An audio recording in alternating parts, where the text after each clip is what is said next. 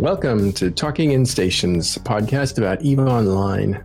I am Matterall, here with Artemis, Howdy, howdy. Baleful, Good morning, good afternoon, good evening, whatever. Elise Randolph, Hey, how's it going? Happy to be here. Tiberius, Uh, good morning, everyone. Caleb, Hey guys. and our one guest, Killer B. Yo. Uh, how are you guys all doing today? Anything interesting happened this week with you? Oh, not really. How about the rest of you guys? I think I've lost more Corvettes and killed more Corvettes in the last two days than I have in my entire year of life. Are you doing that uh, ancillary shield repper uh, build with the Velator? But yeah, well, the ancillary armor wrap, but yeah. I've, I've, I've heard of people talking about like everybody's like ancillary shield rep- repping with the Velator, and I'm like, that's not. I expected the Velator, but that's not what I expected. I expected like Ram Blaster Velator, but it kind of makes sense. You still have the two drones, and you have Velator logic. I mean, that's not a phrase I ever thought I'd say. Uh, Looking at the losses, like most of these things are un- completely unfit. the losses from the tournament. I think people are just doing their um, daily uh, enter uh, enter the proving grounds to get five thousand SP or whatever. I suppose we should we should back up and explain what in the world we're talking about, shouldn't we? Well, we're still on we're still on introduction, so I just want to hear from Caleb like what he's been up to this week because he's had some hand to hand combat on this the daily shows.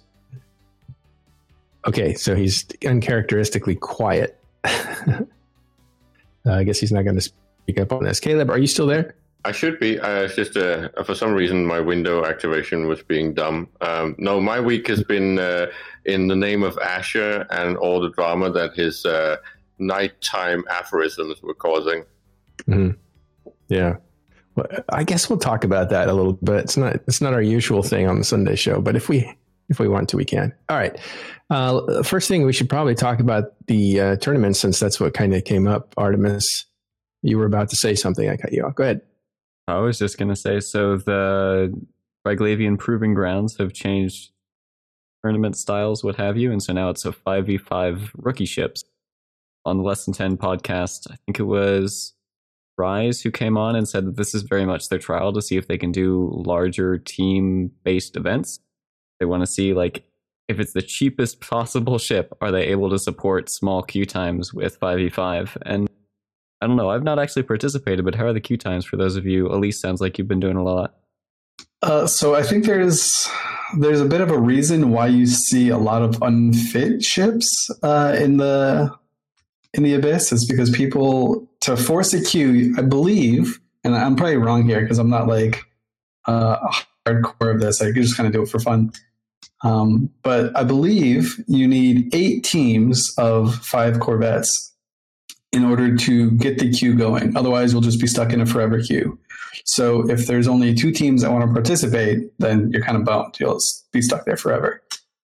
So what people have been doing to force the queue to go is they've just been seeding it with alts, which uh, we saw this happen in the That's so. three v three slicers as well. People would just shove three unfit slicers in there just to push a match. Um, so a lot of times you'll have, at least in US time zone, you'll have at least uh, four or five teams actually competing.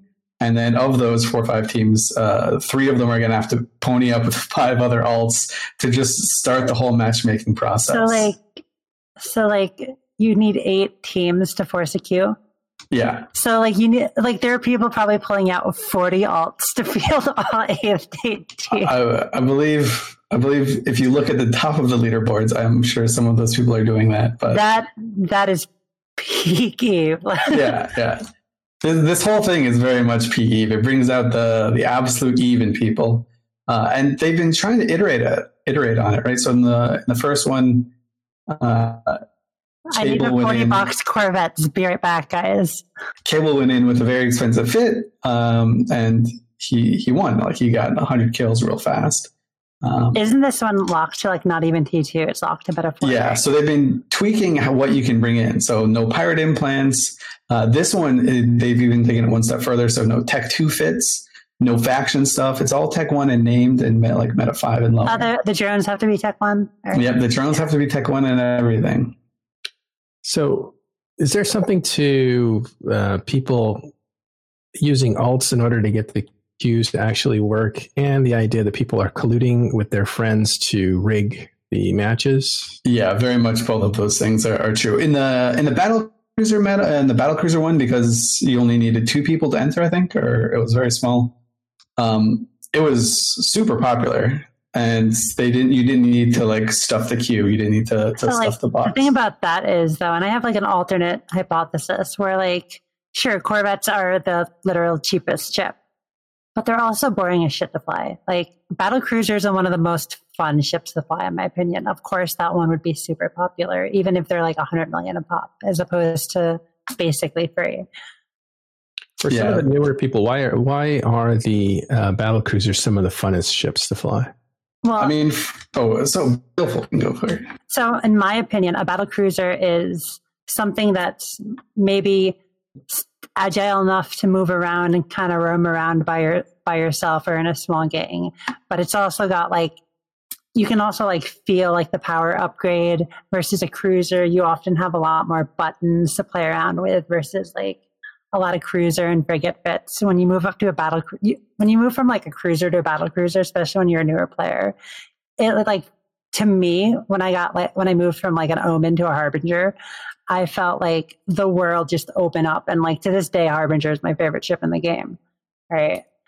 Um, it just like to me, it feels like a battle cruiser is. It's not too slow to like have to move around fast and to run away from stuff with, and it's not too expensive to just throw into a fire and whelp for fun, and it's got a lot of buttons and it's got a decent amount of power. That's Mm. that's my view on battle So it's cruiser. got the sweet spot on all those things. yeah, I, that's what I think. Yeah, when when people are just entering PvP, the the old Eve mantra used to be, "Oh, just buy a hundred rifters, go out there, and by the time your rifters are dead, you'll be good at PvP." And I always cringed when people said that because frigate PvP is literally the hardest, right? You've got no wiggle room. You have to make all those like So- split second decisions real fast. As somebody who started in frigates, I will say that yeah, like frigate PvP on like especially a smaller smaller gang level is something that requires you to move a lot faster and and twitch. And it feels really like cool when you're like dogfighting with frigates. And I still have to get the last hundred kills I need to move from two to one with the Crucifier Navy, but that's that's beside the point on Zeke.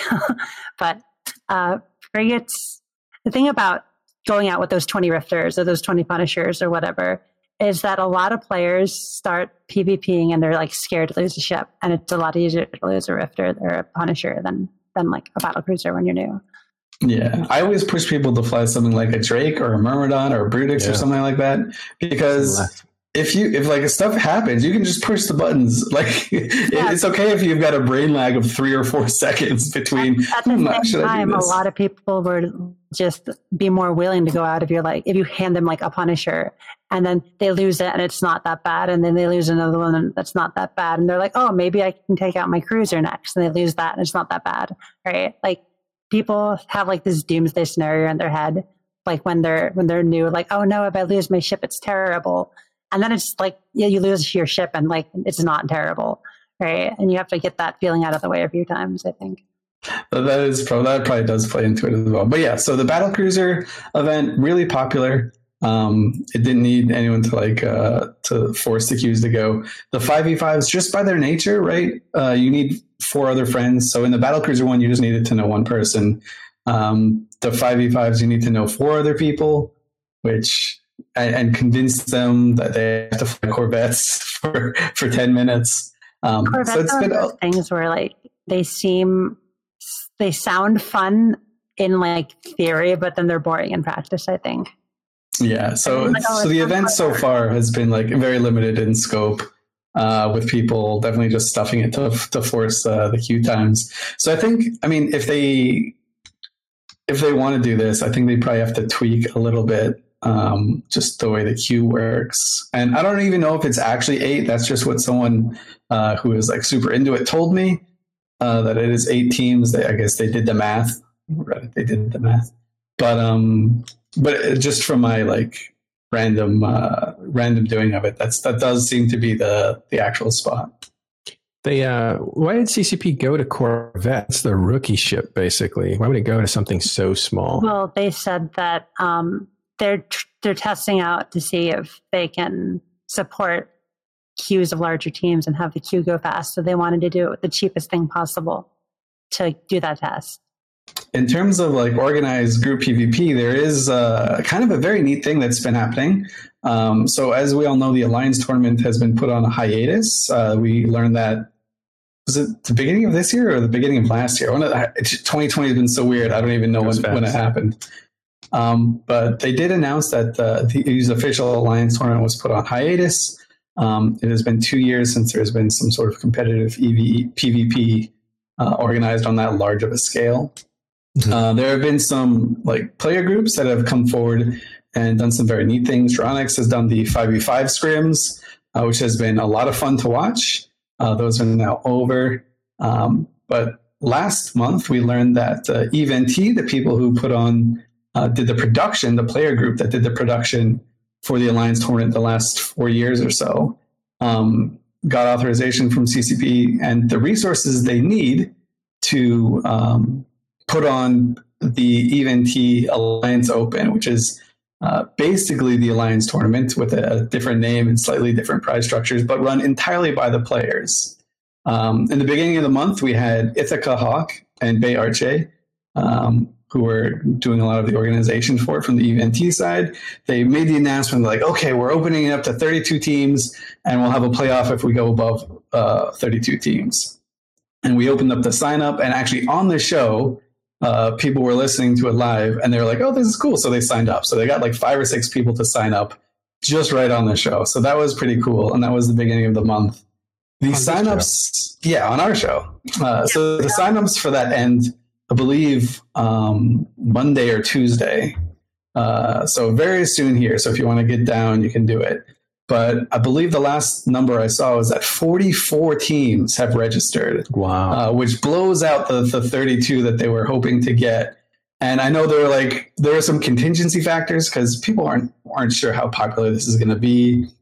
Uh, CCP is obviously not sure how popular it's going to be because they kind of put the whole thing on hiatus.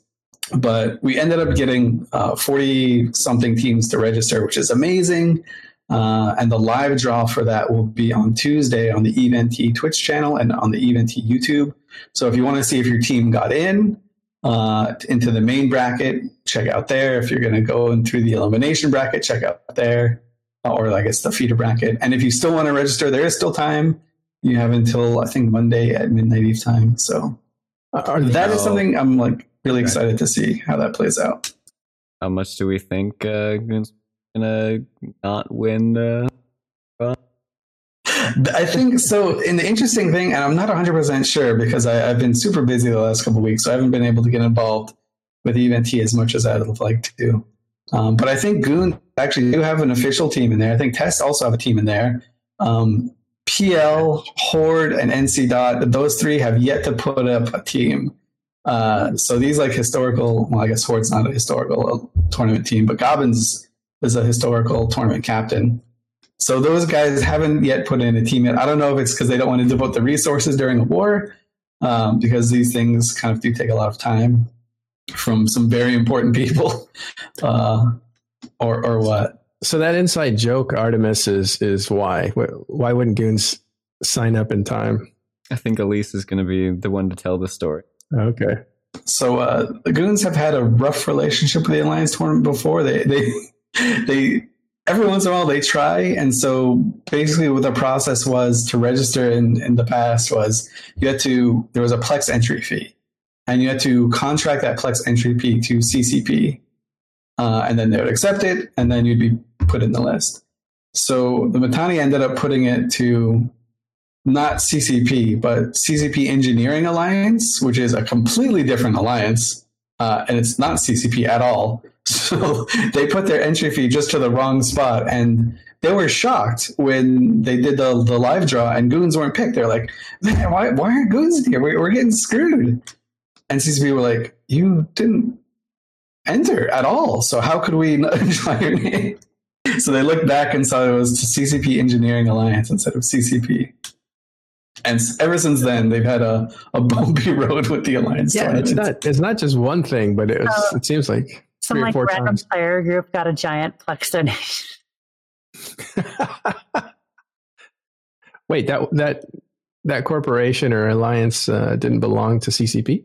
Uh, I don't know. I actually have no idea. That would be a heck of a You, scam. you had said it was uh, not with CCP, but I guess it's just not the CCP alliance, right? Yeah, it's not the official CCP. So it CCP. could have been yeah. just like another CCP. Yeah, I think CCP would like smash Yeah. anybody who impersonates them, but that would be a I, great story. I think it's like the the Bug Hunters Corp. Uh, well, they got a big cash Alright. prize. yeah, All right. So that's um that's the tournament. That's different than what's going on with the uh, proving grounds. So those are two different things that we talked about. Uh, proving grounds are in game. You can participate right away. Uh, I believe the battle cruiser um, competition finished, and now the um, what are they called again? I keep wanting to call them rookie ships. They're Corvette. Corvettes. Corvette. That's their official word. Has has anybody else done the storm? Done any storm chasing? We did it on day one, and uh, we stopped after we identified them. But, but uh, storm chasing, let's. Well, have you done it? Is that what you're? Yeah, yeah. Um, I, I've seen each of the four storms um, between a couple of streams, um, and a couple of this, a couple of the storms that we didn't to like test anything out, but like we saw like some of the drone sites spawned up in the storm in tribute, and like we we did some of the extra triglavian sites that were in one of the storms in Providence, and that that was the storm with the the plus the plus damage um, minus application on the on the storm effects, and we like tackled the praxis, and like I got like deleted. My confessor got deleted with like a like point range from the praxis's blasters because it was like triple tracking computer, and it just it just it two shot the confessor just because I had that extra damage. I was it was like it was actually kind of hilarious how fast it dropped. Um, but the the Triglavian sites that spawn in the the storm that spawns the Triglavian sites seemed to be basically just the emerging conduits that spawn in the normal Trigla- Triglavian invasions with the same reward. The same reward as the ones in Lissac, not the same reward as the ones in highsec. It seemed. Yeah. I know I, I ran into yeah. the the Providence one that has the extra data and relic sites. It overlaps into the neighboring HiSec system. And Yeah, I was that's the moving one like my and yeah. I was moving my um not the blockade runner, the other one, the one that can't cloak but has the massive fleet space hangar. transport. Yeah, I was moving my deep space transport through and trying to do the MWD cloak trick. It wouldn't work, and I was like, "What am I doing wrong?" And then I realized, oh, there is this Yeah. space weather. Electrical. Well, Yeah, the a- first time I saw one, it, I jumped into that one that's like all green, and I'm like, "Oh, it's an incursion," and then I'm like, "It's not an incursion." all right. They actually share the same color, the tropical storm and incursion. I actually Uh, took some really nice pictures of some of the storms. That's really pretty. Cool. Hand them over to uh, Artemis there. Um, the electrical also storm. went through and did like a, a news presenter, like "Here is the weather of New Eden" thing. It was rather amusing. oh, Dunktinkle? Yeah. hmm I was annoyed that he didn't go with uh, the weatherman name though. Like we asked last week, or maybe it was the week before. We asked for a weatherman segment, but it's really important that you get the weatherman name. So it could be like Gamma Gary, like that could be his his weatherman persona instead of Dunk Dingle. I feel like Dunk Tinkle is already a pretty good name, though. But you gotta have the weatherman name has to have some sort of meteorological effect in his name, right? I put some of the Like- pictures in Discord. Uh, like Hail Harry or uh-huh. Tsunami Tom. I, I don't I don't know, but you need something with like a Hail Harry. yeah. Sounds more like a like a Thrasher pilot than He's got a he's got a slew of suits to go with this too. By the way, he has one with moons and uh, stars. This is uh, his with stars. Uh, so he's got he's got a variety to go through. Uh, oh, cool! So storm chasing. Um, I did watch you doing that. What what are the characteristics of storm chasing? Um, do you be are you specific to certain storms, or are you just running around to different storms? Well, we were just running around to see them all for the first Mm. time, but like we were thinking about like how to take advantage of like some of them where like you'd want to like run over to the area with like one storm with like a a fit that's like meant to take advantage of it. Like you go to the one with the plus armor percentage, and you just have like thick armory boys or something, or Yeah. you have uh, something like that Praxis that whelped us. it, it killed it killed two of us. Right? It just Hmm. because it, it had the ability to track even with the minus application, and just because the plus damage was pretty good. That must have been surprising. The storm worked against you. Right. I mean, yeah. But it, it was actually kind of funny. I thought it was funny. Well, I, we figured that the storm chasing, like as a career, would be you would you would dress up for certain storms to take advantage of what was there or activities. Yeah, but right now it's too early, so people are exploring them and playing with them. But uh, eventually, we we should see some people who specialize in working in electrical storms, for instance, without being cloaked, but being able to. Might uh, grab uh, the one that spawns Triglavian sites for like the the salvage that it drops when the uh, the invasion event goes away. yeah, Where does that like? What is that salvage used for? So some of it it to is build? used for like Triglavian ships, and some of it is used for the Edencom ships. I think. The Edencom ship. They exist and are like never used, right? Am I making some niche use of them, or are they still just Um, Not somebody thing. was act- well. So in the in the the invasions recently, there's been like more ganking, and somebody had like the idea of using the Edencom ships to stop the ganking, just because the AOE and the and like gang catalysts don't have a lot of lot of health. So, but beyond niche uses, I don't think they just don't apply very well at the moment. Like hypothetically, they could be like awesome in a perfect scenario, but they like bounce the drones, they bounce the friendlies, they don't apply well under most circumstances. So it, it's going to be niche for a while until those issues get fixed. I think. In, Yeah. in ISEC, it's really easy to suspect bait them because they'll bounce to the suspect, right? And then you can just kill them, right? Oh, they shot me. It's uh they, they entered they brought them in a little bit pre nerfed and they haven't quite boosted them yet. There's also a lot of skills required to to fly them. So far the only people I've seen using them are people just trying to get high on Z kill and just pad their own stats, right? Because you can just shoot one guy and it'll shoot four others. So in a big fleet fight, if you can just hide in there uh, and not get shot in one of those cruisers. I know somebody that- multi boxes a lot of them and is trying really hard to make them work. And I'm rooting for him to like actually just break out with like a perfect use of them. But um, right now they they seem kind of like memes to me. I think they tried too hard to make him like the exact opposite of the Triglavian ships, right? Like the Triglavian ships are really good single target damage as long as you don't switch targets, and they have a lot of utility, and they're armor tanked. So we have shield tanked, no utility, uh, bad single target damage, but spreads out the damage. Uh, Triglavian ships are good, so Edencom ships have to be bad, right? Because they're opposite. think they did go for the thematic opposite on all accounts for sure. yeah.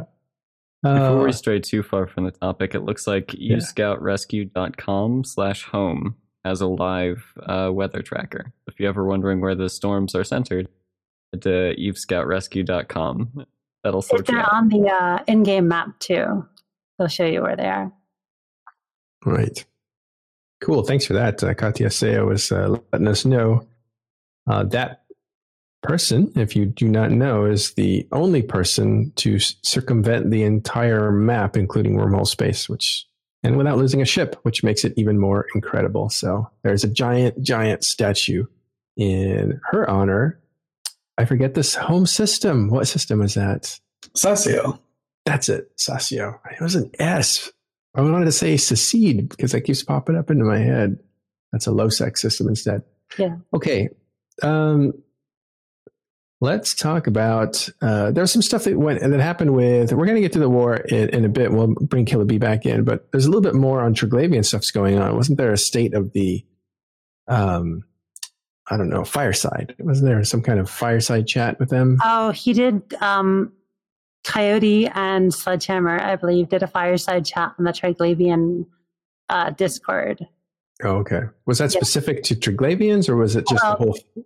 No, they, there was specific questions from, but they did it on the Triglavian Discord. Like on both the Triglavian and the Edencom Discord, there's like a, a CCP channel, but they they um they talk more in the Triglavian Discord. I think. Oh, did that sting?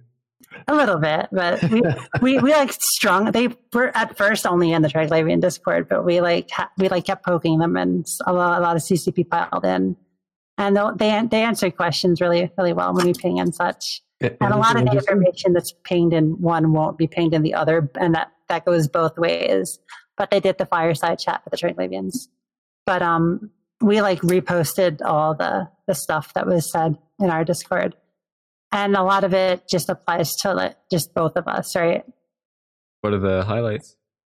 Um, let me break out the. Well, some of the highlights include um, how they, they talked about uh, how the systems that spawn in Serenity and the systems that spawn in Tranquility are from a different bucket. And uh, as you know, if you do the invasions, that when something goes in one way on Serenity, the Chinese server, it gets mirrored over on our server, um, the liminal candidates. So if they go Fortress or Liminality, they get mirrored over our to our server and vice versa. So Serenity lost Niarja without ever getting to fight for it, right? Because it just mirrored our Niarja loss. So they just woke up one morning and Niarja was gone with no invasion, right? Which Yeah. which would sting, right? Assuming they have the tra- same trade hubs. Let's see I I think they do. Let's see if I can know reach they out and did grab. cheat Uh, up, I'm going to try to reach out and grab Fonsway here. Uh, he's he's. Uh, I think. Hey, Fonsway, how's it going? You're not a Kybernaut, are you? I, I've got the uh, document open now. Oh, okay, good. Nar- Niarja couldn't have spawned on Serenity. Um, they let's see. Let's see. What would they say to the high sec people uh, about Niarja? Um, uh, about high sec not becoming high sec. There was They're an not- article. Yeah, there was an article in PC Magazine as well about uh, Niarja and stuff. We'll pick that up in just a second. The uh, finishing up on Triglavians, Fonsue. are you there? Did you attend that by chance? Uh, so I I've followed the course of the invasion. I haven't like gotten my character specifically involved in the battles. obviously. Right. You heard about that fireside or the devs? Yeah, I read I read through that interview. Yeah, I know they talked to you a lot uh, about this sort of stuff.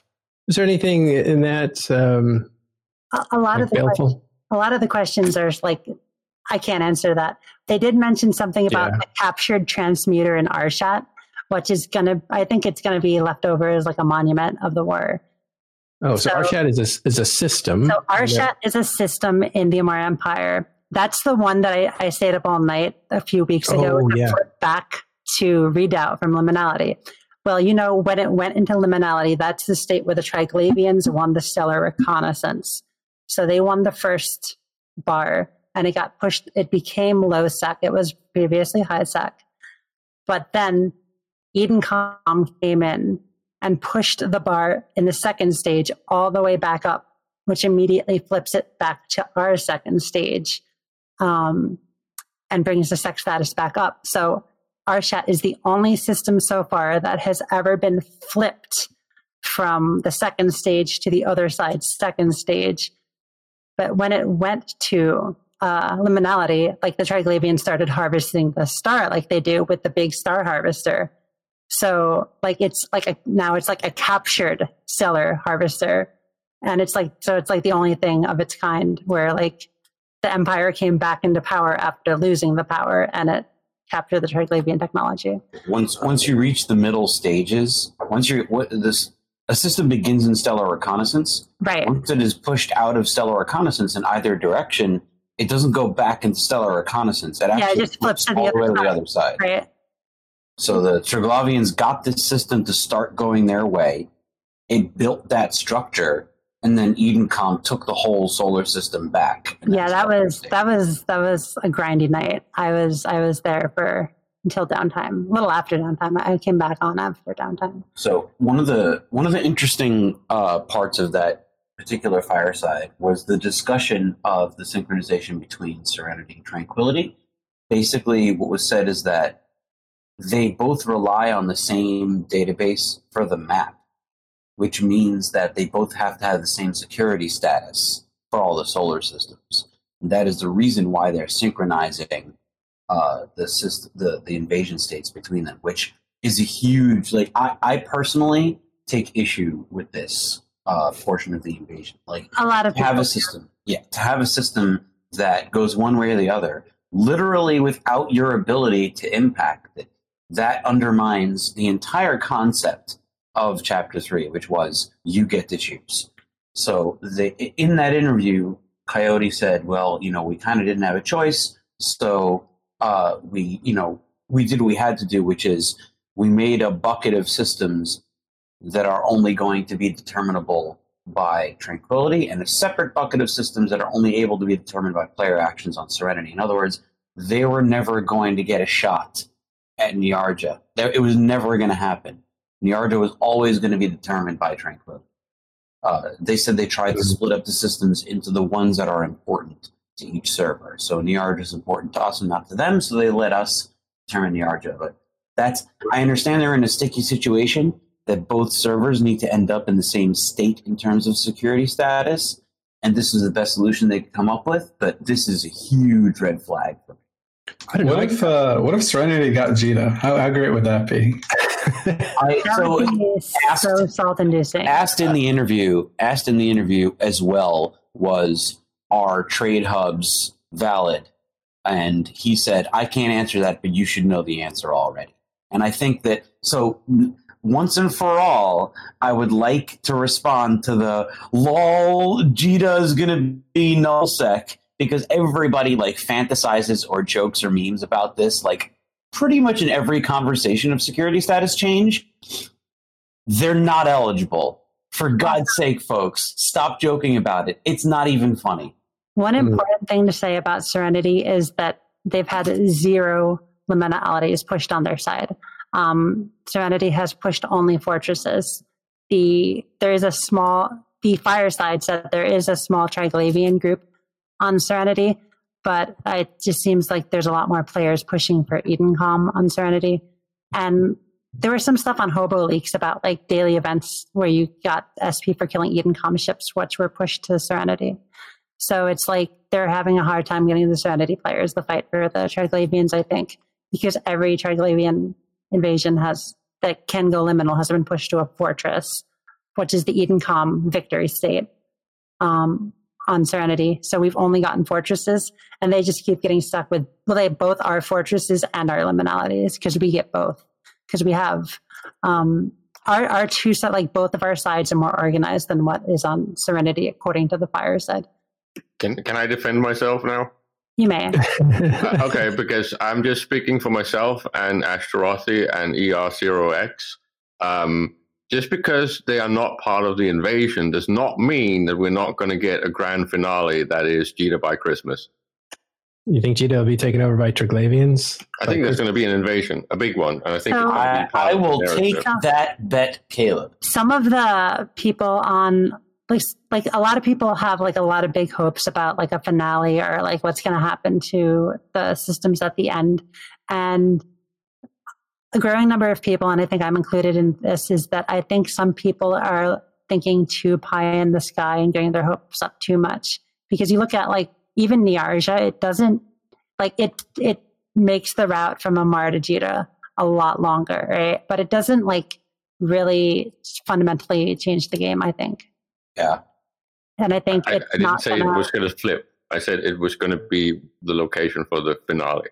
No, I did I don't don't mean that you said it was going to flip, but I think a lot of people are expecting a lot more than and I'm not even saying you in this, but I think some people are like saying the systems will be removed from the map and become like their own wormhole stuff interconnected and People are getting a little crazy.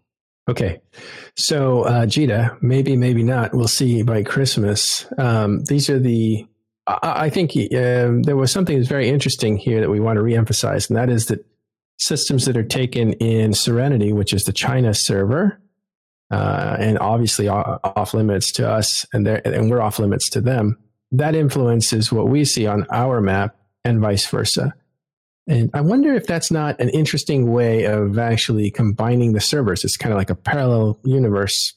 It's Well, I just mean, like it was- Death- it's like it was Death stated it was stated to be based on a technical limitation, as in both Yes. both of those servers have to call back to the same map data. but it's a horrible, horrible way of solving that because I it basically it. basically puts first it puts a really good a, uh, player agency aspect into the game, and then because of this thing, it basically takes it away. You're basically Yeah. going to have something that influences you that you do not have any influence on. It's just dumb, and it's dumb both ways. But if anything, it should only be from TQ to Serenity because of the whole population thing. It should Yeah. never ever be the other way around. It's I just I horrible. think Another you thing might that- be overreacting to that. I, a I bit. don't know. I, I, mean, call like, it. I, I call it a net loss. I mean, it's not like sec status hasn't changed of systems before. Like uh, when the game started, Sarum Prime was low sec, right?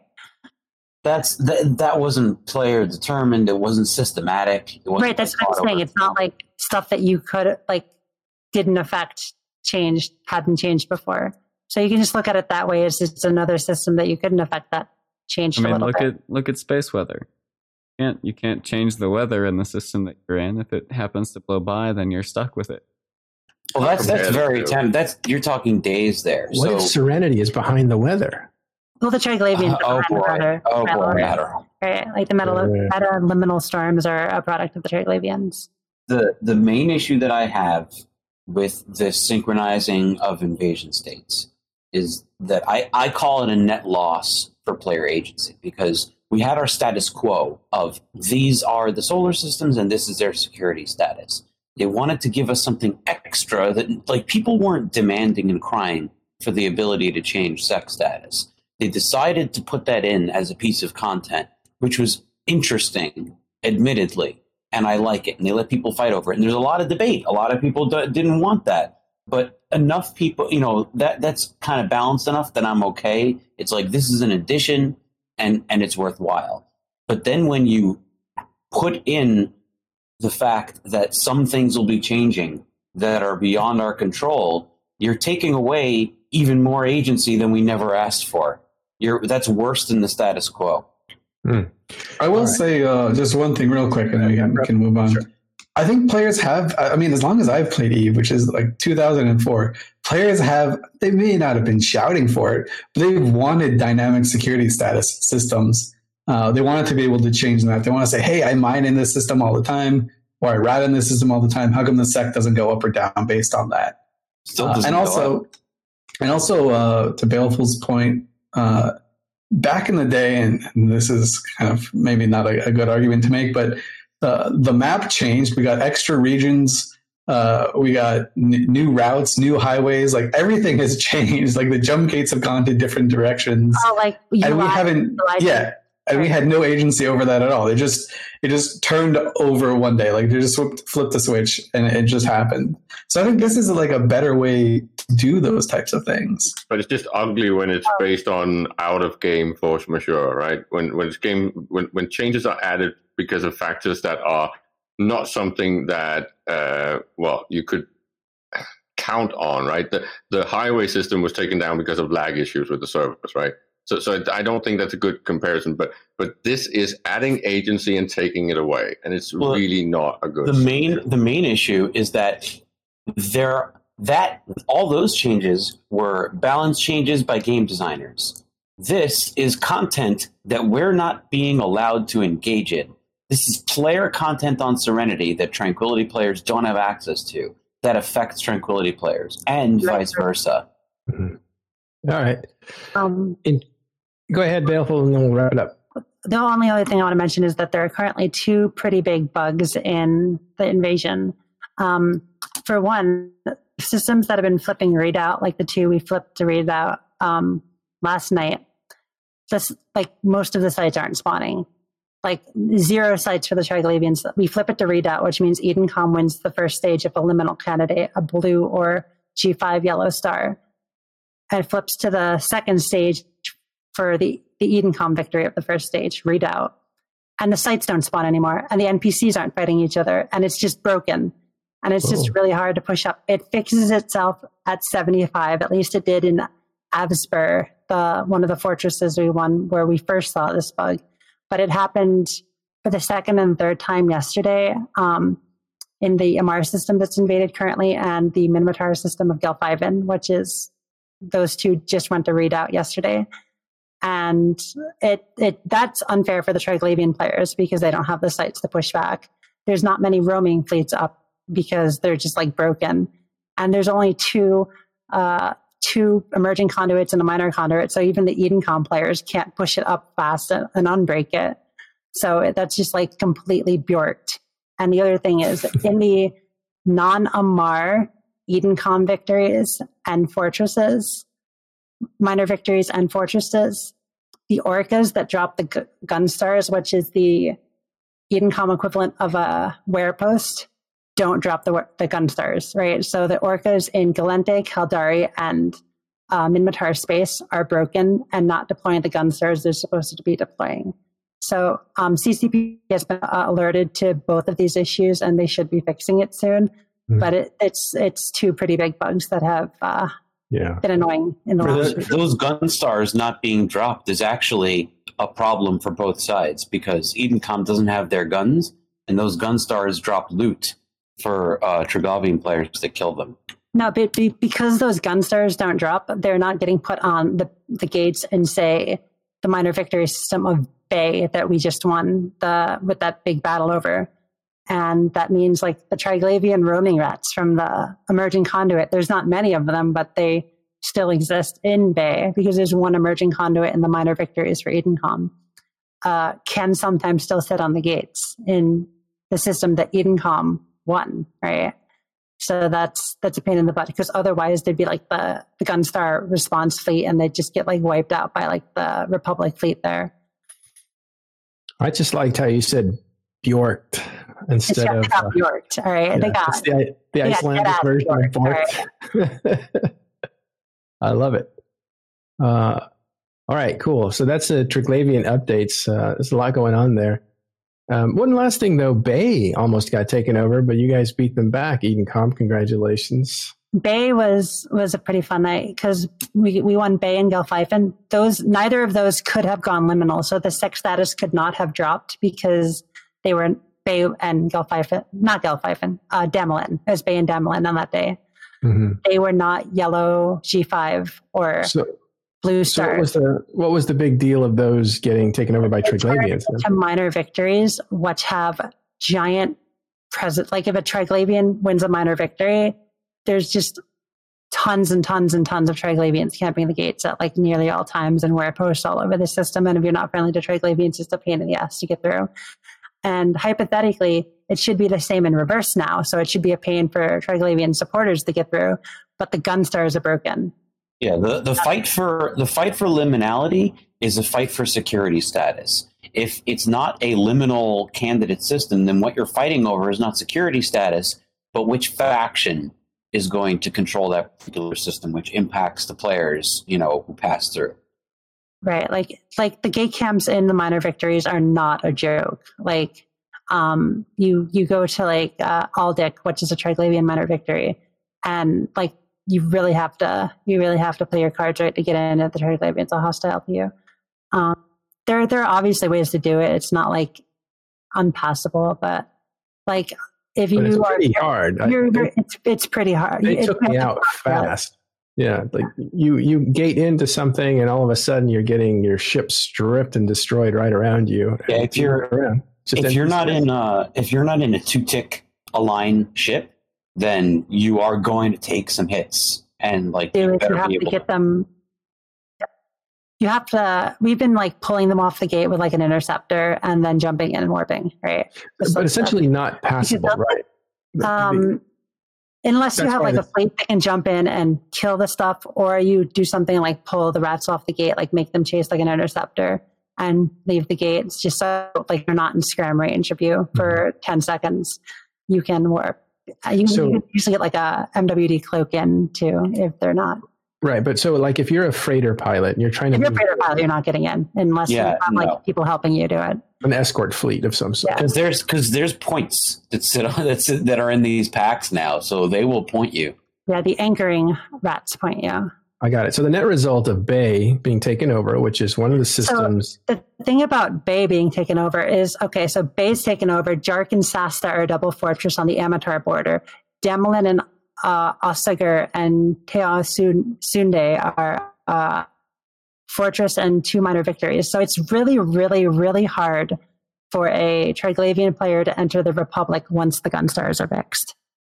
Like the the Minmatar Republic is actually surrounded by Edencom victories right now. Like the fortresses on the Jark border, the the Bay victor, the Bay minor victory, the Osoggur minor victory blocking the low sec entrance of Amamake, the Damelin minor victory blocking the other low sec uh, access of uh, Bosboger, uh, Teosu, Te, Teosude, which is blocking the people coming from the Great Wildlands or Etherium Reach out of Molten Heap. So, so it's actually uh, really neat. I was looking at the. Yeah, if you're friendly to the Triglavians, you are not getting in the Minmatar Republic once those guns are fixed. I was looking at the the map, right? And if Bay fell to the Triglavians, right? We talked about it. They put the the Steve, the, the Giga gun on the gate. If you were just like an unaligned freighter pilot, uh, your trip from Jita to Rens or Jita to Hek would get a hell of a lot longer, right? Um, like you're essentially cutting off not only uh, domain from uh, Jita, but also uh, Heimatar and, and uh, Metropolis this, as well. This is an important question that was not brought up in the fireside that I found disappointing, and that is what should we expect uh, out of minor victory systems after the invasion is over? Because chapter um, three is the end of the invasion. So somebody did ask uh, one of the devs if minor victory is going away, and they said there sh- there's going to be some lasting effects, but they couldn't tell us what. So everything we have on that is speculation. All right. So some some lasting effects means that they're not going to be quite as deadly as they are now, but obviously right. we can the, jump. One thing in fire news that I do want to mention, in according to these invasions, is with the four different um, empires. The rats are obviously different in each empire. Like the Caldari rats are notoriously weak. They're buffed a little, but they're still rather weak. The Amarr rats were nerfed a little. They're still a little bit strong, um, not as bad as they used to be. But the one empire that has no liminality systems, final liminality systems, is the Republic. And the main reason for that is unlike the other three empires, the Republic, the locals who live there, and the militia and the like the Minmatar RPers are like turning out in full force in most of the Republic invasions to the point where a lot of the Triglavians don't like going to the Republic. Like it's actually really cool to see like um, these people who are like really into defending their territory. And I'm really disappointed I'm not seeing it in the as much in the other areas. Like um, you see it with some of the Amarr players, but like none of the Amarr militia almost. And it's it's kind of sad. I was hoping like the militias would be more into yeah, defend our territory, but some of the Caldari ones were at the start, but Cal- defending Caldari is depressing. Just the rats are bad. Okay, another thing about Bay that we need to bring up is why it's uh, so important. I like this idea, by the way, of Edencom protecting the Republic it's very counterintuitive, right? Like the the poorest and most dismissed empire in space has the strongest police all force. Of the locals like actually banded together to defend their space. Like like every invasion of the Republic, which is first of all they have the least invasions because they have the least amount of space. They're just proportionally they get hit yeah. the least. But like every Republic invasion, like every local and like the Minmatar militia turns out in like really overwhelming force, and it's it's inspiring. But yeah, like um, it is kind of cool. Bay Bay being uh, Bay is important though because yeah. it's people call it the Minmatar version of Niarja. It's it's a choke point that leads from the Hek and Rens pipe to Gallente and Caldari space. And so if you want to go from like Rens and Hek to, to Jita, you, you have to go through Bay, right? And um, so if Bay fell, that would be another difficult point to get through in the new Silk Road that exists because of Niarja falling. Yeah, you, you wouldn't be able to. You'd have to go through a low sec or Niarja, right? Like, there's no way around oh, it. It would have. Or like you'd have to be friendly with the Triglavians to get through Bay, but you can't do that because like a few jumps that way, there's two Edencom fortresses that you have to go through, right? So it's yeah, a really neat way that uh, CCP are kind of splitting up the map, right? So it felt like for the longest time everything was really close, right? So if I wanted to go to to Rens, it was like the shittier uh, trade hub, right? But it was still a trade hub, and that area was it never felt like it was off limits to me, right? With all of this happening, the map feel at least high sec feels like I have got to live in Gallente space. Did you Uh, guys see the uh, the video I shared of the most heroic moment of the Bay fight with the smart bombs? no. I put it in the staff channel um, after Bay happened, but one of the the stronger alliances on the Edencom side, Phoenix Naval Systems, um, warped 12 smart bombing Praxises right onto the, one of the Triglavian uh, uh, site fleets. They they only killed like like a handful of ships, but like local dropped by like 30, and Edencom just kind of ran away with the system after that because when it's a tug of war and they basically kick the Kybernauts down. So everybody's making a very big deal about the security status changes and the Silk Road and Niarja and all this stuff. But the that road is like a gigantic minefield right now with with the the faction situation with minor victories. Like if those get tuned down after the invasion is over, then that's a different story. But as of right now, like it is it is absolutely not safe along many many points along that route not just Niarja like that freighters will not make it all the way through if they don't plan appropriately it's not just Niarja that's the problem So the Silk Road is no more already. well it never it never was. It was going through those minor victories from the start. It's just that those, those can be gotten around. Uh, but a security status change is something that everybody's got to deal with. There's no police for anyone. But if you think about this from the perspective of the original design of EVE Online and comparisons of the map and what we know from other games that are trying to cut things off with zones, this is really like a teaching experience, right? It's like it's mostly affecting, uh, at least directly, routes, right? Where ideally we would want fronts. This is why I have been arguing that this is a step towards the next iteration that is most likely going to be the empires with a similar seesaw uh, invasion thing with systems on the border. So a non uh, a demilitarized zone or a neutral zone between each of uh, of the areas of the map. Uh, Matterall and I was uh, looking at the, the the old maps the other day, and you can basically say that if if you drew uh, an actual uh, line between the, the individual empires and you maybe recreated the chasm um, between the two halves of the map, you have something that is something that was wanted back in the day.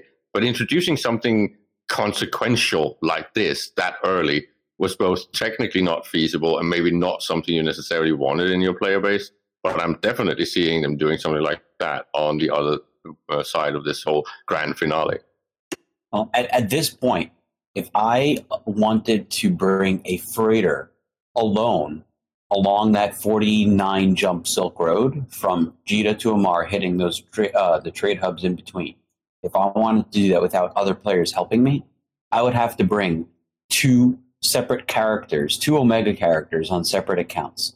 One of them would have to be Eden Line, one of them would have to be Trigger Line. One of them would be in a two tick ship, and one of them would be in the freighter. And they would trade ships to go through the appropriate systems that are taken over by one side or the other. That is the only way a one player alone can actually travel that entire road. Are there any Triglavian victories on the Silk Road right now? I know there's a couple fortresses in the Eden Common victories. I can double check actually. Does this does this create the opportunity for players to, as an example, control Niarja, allow their own traders to bypass it and have an advantage by under? Well, Niarja's got no police now. Niarja's got no police. I was talking about the, the one faction rats versus the other faction rats. Yeah, but um, I, what, he's saying is like if if you want to move a freighter through Niarja faster, you gate camp it with hundred people and move the freighter through, and that could be totally be done. I mean, um, we brought a seventy person battleship fleet to the final liminality of system of Vale yesterday for an RP event to get a freighter in. So that could totally be done with Niarja. You'd probably just need a bigger fleet because there's already like a 70 person battleship fleet on Niarja. So you mean like a military escort fleet for hauling? Yeah, because they, the whole RP idea was to try to get aid to the people on the planets who are stuck there since the, the system is being harvested and the Triglavians are in control. So um, basically 70 of us in like Vindicators and the shacks and such camped the gate into the one way in system. And they brought a, fre- a freighter full of shuttles from planet to planet. Because only our peers do this, this kind we of should, stuff. we should, we should clarify because uh, Agent Black Bear in chat. Uh, so I was I was describing the system, you know, as it stands, the rules, as opposed to the current state of things. Yeah. Agent Black Bear clarified and said there there happens to be no Triglavian minor Yeah. victories on I that didn't on that. think I didn't think there Yeah. were. Right. But yeah, there there could very easily be that could that could pop up and create that situation, So and, shall- and it it all it already exists the other way around. So Shotgun Messiah asks, how heavy into RP are the Eden Coms and Triglavians? Um, though there's a lot of players on both sides and there's a lot of people who aren't, but there's a lot of people who are, and I think this event has actually gotten a lot more people into RP who otherwise maybe wouldn't have looked at it. There's been a lot of people on um, the RP channels that you haven't seen before this event. A lot of people posting on the in-character forums. The Kybernauts have a a role play section of their Discord, and uh, Edencom does likewise. Three of what I would say are probably um, the main Edencom supporting like alliances are like RP groups, and those have been a lot of the muscle for Edencom. That's Electus Matari, Phoenix Naval Systems, and Kimi Harar. Um, so like there's a lot of our peers in this event, which is kind of unsurprising given like the nature of like defend your empire, def- like and and all that. Um, Arataka Research Consortium is always involved in stuff with with extraterrestrial kind of stuff like the drifters and the Triglavians. So they're doing a lot of their their like science RP behind it. So this has been a really good event for getting people to see the RP side of Eve um, and interact with the RP side of Eve. So not, and that's once again not to say everybody doing it is is into RP. Some people have other reasons, whether it be because they think systems should go low sec or because they want to save high sec or just because they they want something to do or they think the the, the tug of war is interesting. But I think it's been a really good uh, event for RPers. And- this is also why it ties back in old history and, in, and into the future, right? Because I think we're going to be well, not forced, but nudged into paying more attention to and being interested in the RP and in the lore of EVE Online. Because if you think about it, the invasion and the Triglavian, with the Triglavians being like the rebels and the ones aggressing against the status quo of the empires and all that shenanigans, that was ideally what the faction uh, pirates were back in the day. You just didn't have this massive, interesting tech and, and narrative, right? It was very much a, a, a weak backdrop, right? So you could RP that you were siding with Sansha's or whatever, uh, and then fight the origin of, uh, of of your pod pilot, all that stuff. But this time, it's a much more meaningful narrative, and I do think that the next step is going to be that you are basically choosing in a much more meaningful way who you are supporting, who you are uh, bound to, and where you live. Um, at least that's uh, what I see from the Trig invasion. Um, one of the somebody in chat says before Edencom builds guns in their minor victories, there are tackling trig rats potentially. And yes, that goes back to the broken gun stars that I said before. In Edencom minor victories, there's mostly Edencom sites, but there is one emerging conduit, which means there are a small amount of roaming Triglavians. And with the non-Amarr orcas not building gun stars, they can sometimes hang out on the gates. So, what do you guys think is going to be the the lasting effect of after? Uh, uh, let's let's just say invasion ends, right? It goes however. I, I don't care how it goes, right?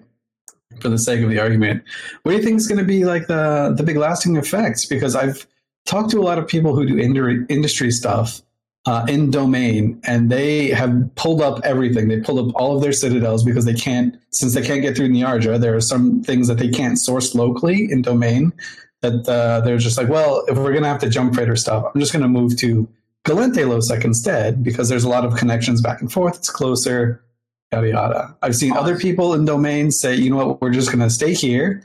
Um, that we're going to build uh, different things here instead of capital ships We're going to focus instead on building uh, Tech One ships and doing Tech Two like production stuff like that. They they could use a blockade runner for.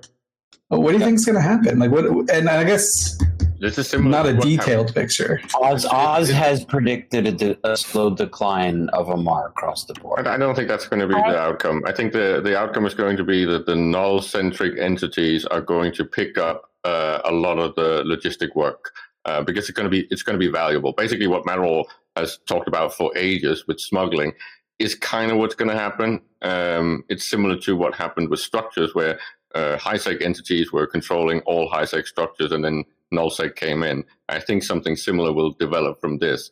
And on the other side of all of this, we're going to get an alternative for the high sectors based on standing, affiliation, and I think we're going to get a high sec uh, uh, highway system um, where you actually pay for your jumps.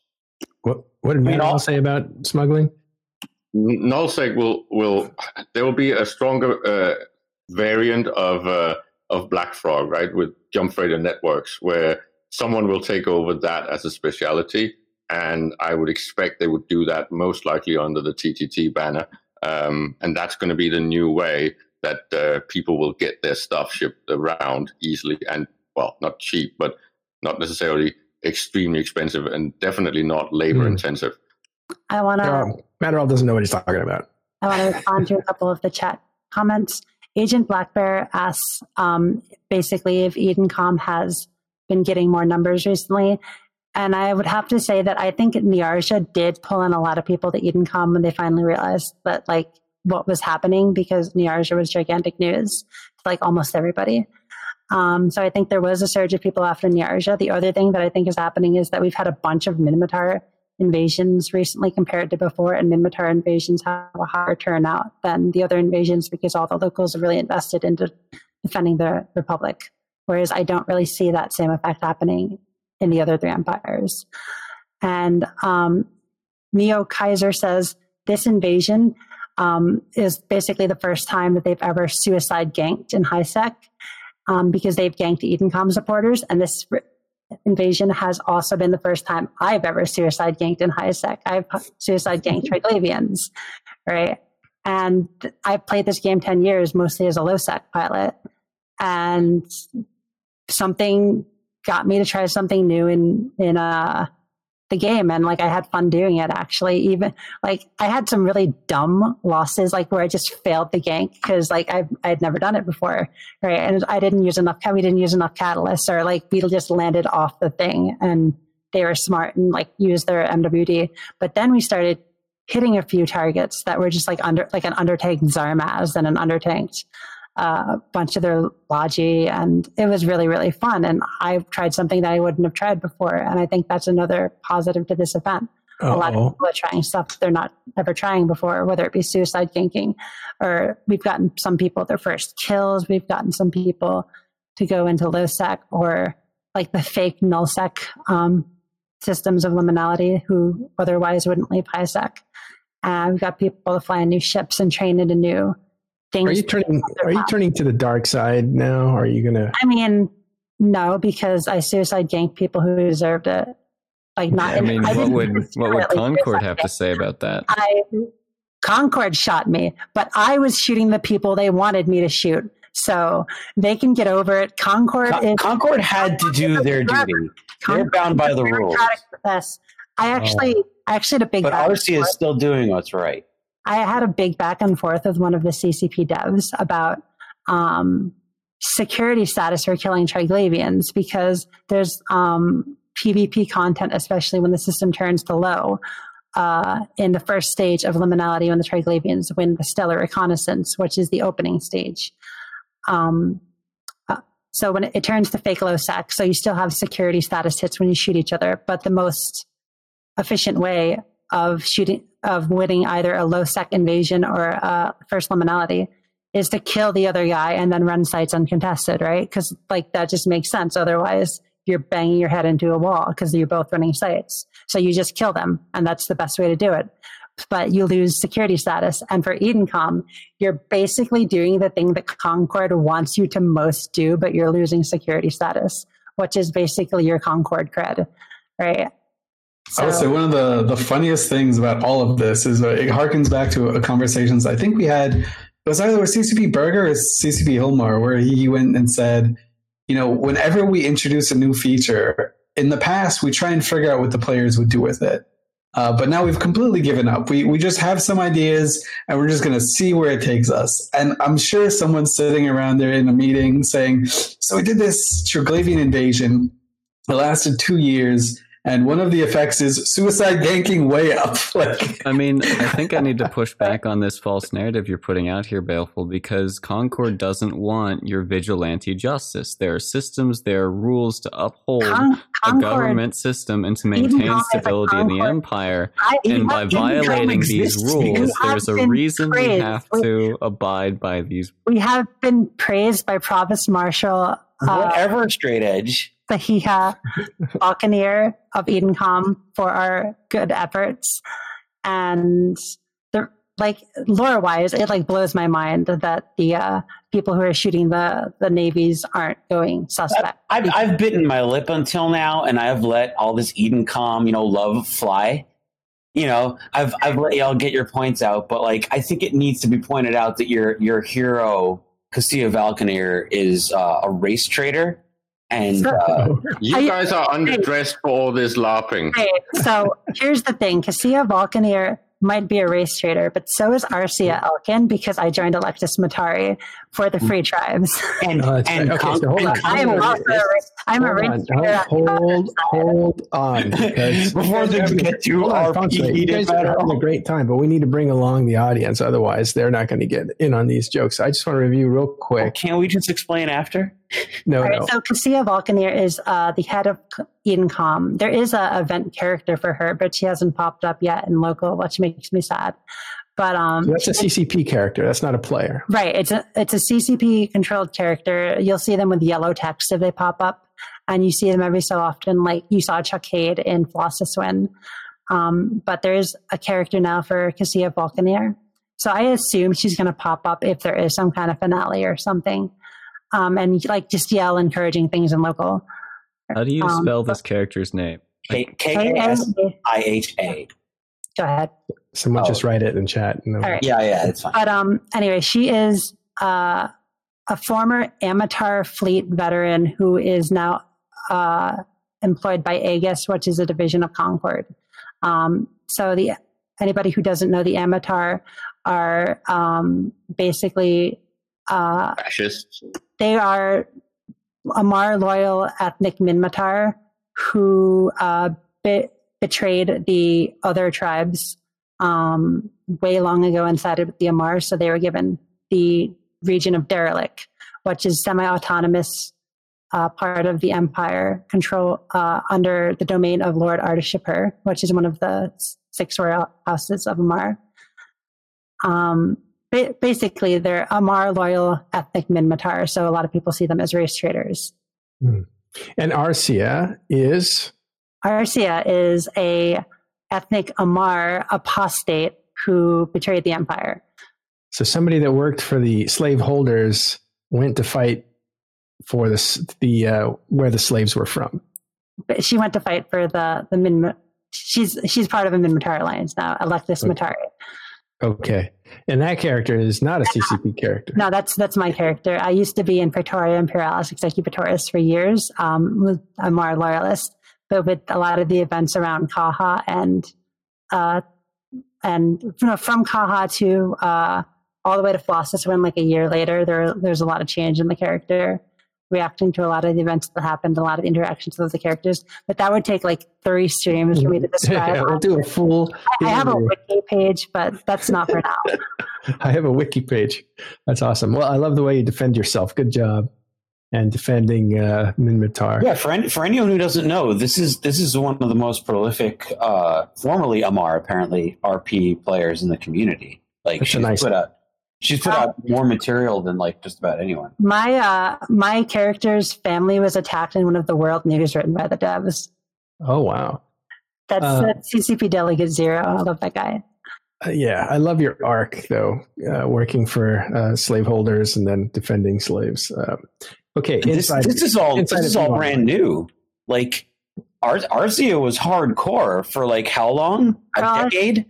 Yeah, n- uh, nine years. Like, right. She was in Pi for six and a half years before leaving right at the onset of the Colossus wing. Yeah, uh, this, that- is, this is not just a flip flop. Arsia Yeah, does yeah. not change her mind very often. Ar- Arsia was a very hardcore Sarumite. I even fought in the Amarr tournament, right? The, when Jamyl died, as Elise knows. that it's always going to get brought up. Good sport, Elise. Okay, that deserves its own. We're going to do our own interview and get to the bottom of uh, Arsia's story because it sounds like it's it's way deep. Um, I want to ask one more question on this Triglavian stuff. Niarja, is there going to be in history uh, a before Niarja and an after Niarja? Is that is it that important? What happened this last week? Remains to be seen. I mean, I think that it will reshape uh, trade routes and trade hubs. I don't think it will fundamentally change the game. So, I think it's going to I be huge. disagree. I think it's going to be similar to like how we view uh, like before Jita, right? I, I, maybe not at that scale, but it there's going to be a moment. to the change from Yulai to Jita. Yeah, I think there's going to be a, like a, that sort of level. Like, I don't want to downplay it. Like Niarja is is probably the biggest uh, system of the event and the trade Yeah, when- on it.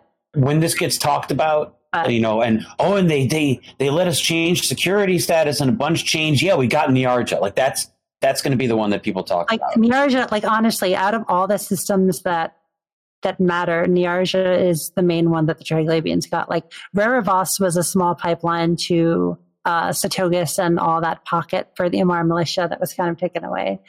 And um, That was the first system. yeah, other than that, uh, I- Ichoriya was really I- Ichoriya Iko- Ikoria, however you pronounce it, was very important to the Caldari militia.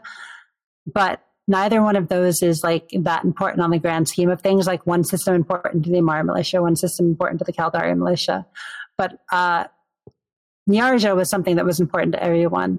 None of the other systems that have went liminality have been important at, at all. Like there have been uh, dead end pockets like Veil that it's just it's just a, a dead end with one connection, um, or that, So that Sak- Sakenta is is very interesting. Like it's three jumps from Jita. It's a dead end. It's a play. It's like a content pit right next to Jita. You could go get like fight freely there. It's going to be an interesting thing. yeah that's But it's another not going to get. but It's not that's going to get talked about like Niarja will. That's another example of a system. It's just like a dead end. It doesn't inconvenience. And there was the one system in Caldari space that had an agent that the newbie mission sent you to that everybody was like, Senda, Senda. It was a dead end, but it had uh, an agent that a newbie mission sent you to. Uh oh. And so like we had like newbies just jumping into a meat grinder. Like, and I don't know if that's been changed or, or something, but I think it should be if it's, Well, so, so Sakenta was uh, Mike Azariah's base of operations with the. oh yeah, that was for his, So he bot- had, yeah, bot- so he had a he had a move. He So actually- I, I Mike give. Azariah has actually been on Edencom side since that. He's, Yeah. he's been in a few of our fleets. I think in a year, Amarr is like the second biggest trade hub, and domain in that entire area is going to like slowly wither away, and it's going to be replaced by like Dodixie. I think You're it- wrong. it- It's going to be Yulai again. I think Dodixie's gonna be the big winner too. I think Amarr is gonna become Helium Heliomar. We're gonna get we're gonna get Yulai back. We're gonna get the highways back, and we're gonna further split the maps. Well, okay, so so the- Caleb, you're describing you're describing a future like if further changes are made by the devs, like Which I- getting getting highways back. But I so, mean, I could but let what we're looking at here is what what's going to ha- what what will the player response be if things remain the way they are now? I think the player response is Red Frog gets rich. So Diane. I think that on the point of Yulai, I, I don't think Jita's going to be the fi- finale, but I think Yulai could actually be a finale, a big fight in Yulai for the Concord home system. And maybe if the Edencom wins, it gets fortified and returned to glory. Well, mine is that uh, Yulai and or at least the surrounding systems of Yulai will become the new noob areas, and Yulai will be the new They've been, old. they've been talking Trade about hub doing that for and- a long time. and Um, you will get you will get highways to all the individual uh, areas of space, but in a way that actually costs you money, or you will require security status. They've and been then everything else a becomes Yulai, smuggling. a Yulai finale isn't happening because that would mean that the, that the Triglavians are attacking Edencom, but they're not. They're just trying to take systems to live in. They, they, they do not. They're not interested in wiping out Concord or Edencom. All right, Elise. Well, last take. What's it's yours? What? Why do you think uh, there'll be a, a Dodixie eclipsing Amarr as a trade hub? Oh, just because uh, just right now traveling from anywhere in the south to Jita, where a lot of players go, even maybe more casual players, even the hardcore players always go through Jita. Um, that route to Dodixie is so much easier. The the reason Jita became popular in the first place is because of uh, missions and uh, like NPC missions are really big in Dodixie and that entire area. So I really think just proximity, you know, easy, accessible, low sec nearby for for building and reactions. Uh, and just the people I've talked to, they're saying, you know what, screw this. Uh, it, it's too hard. It's not worth it. I'm, I'm not super invested here in domain. I'm pulling all my shit up and going to uh, Yeah. uh, like the-. As the travel ways get harder to trans to to pass, uh, you end up it, it becomes more expensive or more time consuming. Either one of those is a cost. And so instead of dealing with all that, you're just going to do whatever's easier. And you think that's the Dodixie to Jita combination. Yeah, I, I- and, and that uh, like even with the the mechanics, it's really there's no one system where you can cut it off. Um, so I, I don't think that's going to be an issue. So again, Oz, Oz's prediction is that Amarr slowly just goes away. Well, this is the thing. There's going to need to be some kind of market to service the South. Uh, Baleful said it's going to become Helium Mart, which is the fuel that Amarians use. Hilarious. Yeah. But, but does Amarr even need to be in Amarr anymore? Can it shift to a more favorable jump point, for instance? I feel like that would be sad panda because that's the capital system of the empire. So if it's going to Oh, be okay. anywhere, right? Like Amarr It should be. there. Well, the, so the area has to be served, and the gateway to the area is Niarja. So even if there is, you know, some market that arose on the other side of Niarja, the stuff would have to go through Niarja and make it to Amarr eventually. I wonder if like something could pop up in like Derelik. Like, so it's a little closer to Jita, but it cuts off like 10, 15 jumps to Amarr, and it's still in the south. I'm, I'm Again, if looking it's if it's not all high sec the whole way through, then it's not going to beat the Silk Road. Well, it would be a, it'd be something like Tanoo or like uh, Sasta. Mhm. Okay, so maybe a new trade hub sprouts, maybe a few, but uh, the South will. Uh, well, Oz says. uh, Otherwise, again, You were about to say that, Oh, I could tell. well, I wasn't. I wasn't. Um, In the context of Eve. Yeah, yeah. In the context of Eve, right? We're talking about all this s- social stuff that's uh, put into the games that we can deal with it there. Um, but okay, so there may be different scenarios out there, but basically, um, Amarr is going to go through some change. Either it gets bigger or it gets smaller, or maybe there's more regional. Agent in the South. Blackberry made a good point right there. Um, Yeah, what's that? is one of the regions with the most asset safety stuff. Stuff goes the that point in system, like all that, and you always see fire cells there. Imagine if there was a trade like a. I know there's like a trade for Desart in SAS and a trade for Desart in Tanoo next door. Mhm. But like imagine if there was like like a, a bigger market there for all that like all the stuff that gets asset safety literally next door. Right. Well, Podion is another one of those asset safety uh, sites, and yeah, that, that's that's a Derelik. Yeah. that's that's what he was saying, and I think that's actually a really good point. Yeah. And plus, Fonsui Derelik. would- sorry, Derelik can actually reach. So Derelik can actually reach all the way into uh, Immensea, which is nice. So I think you look at uh, Podion, Derelik, that relationship with uh, the nullsec, and you might look at Providence and how it develops over time. Now that uh, now that it's in flux as well, uh, and what what you know, and that bumps up into Devoid. And Podion and Devoid are kind of connected through Rahul Mahalan or something. So there's an interesting combination of things that can happen. Providence does have that connection to domain too. Yeah, the direct connection. Yeah. Well, you're in uh, Providence, aren't you, Artemis? Are you hiding out Uh, in Providence? Yeah, Noir is a member of RC. Is that a secret?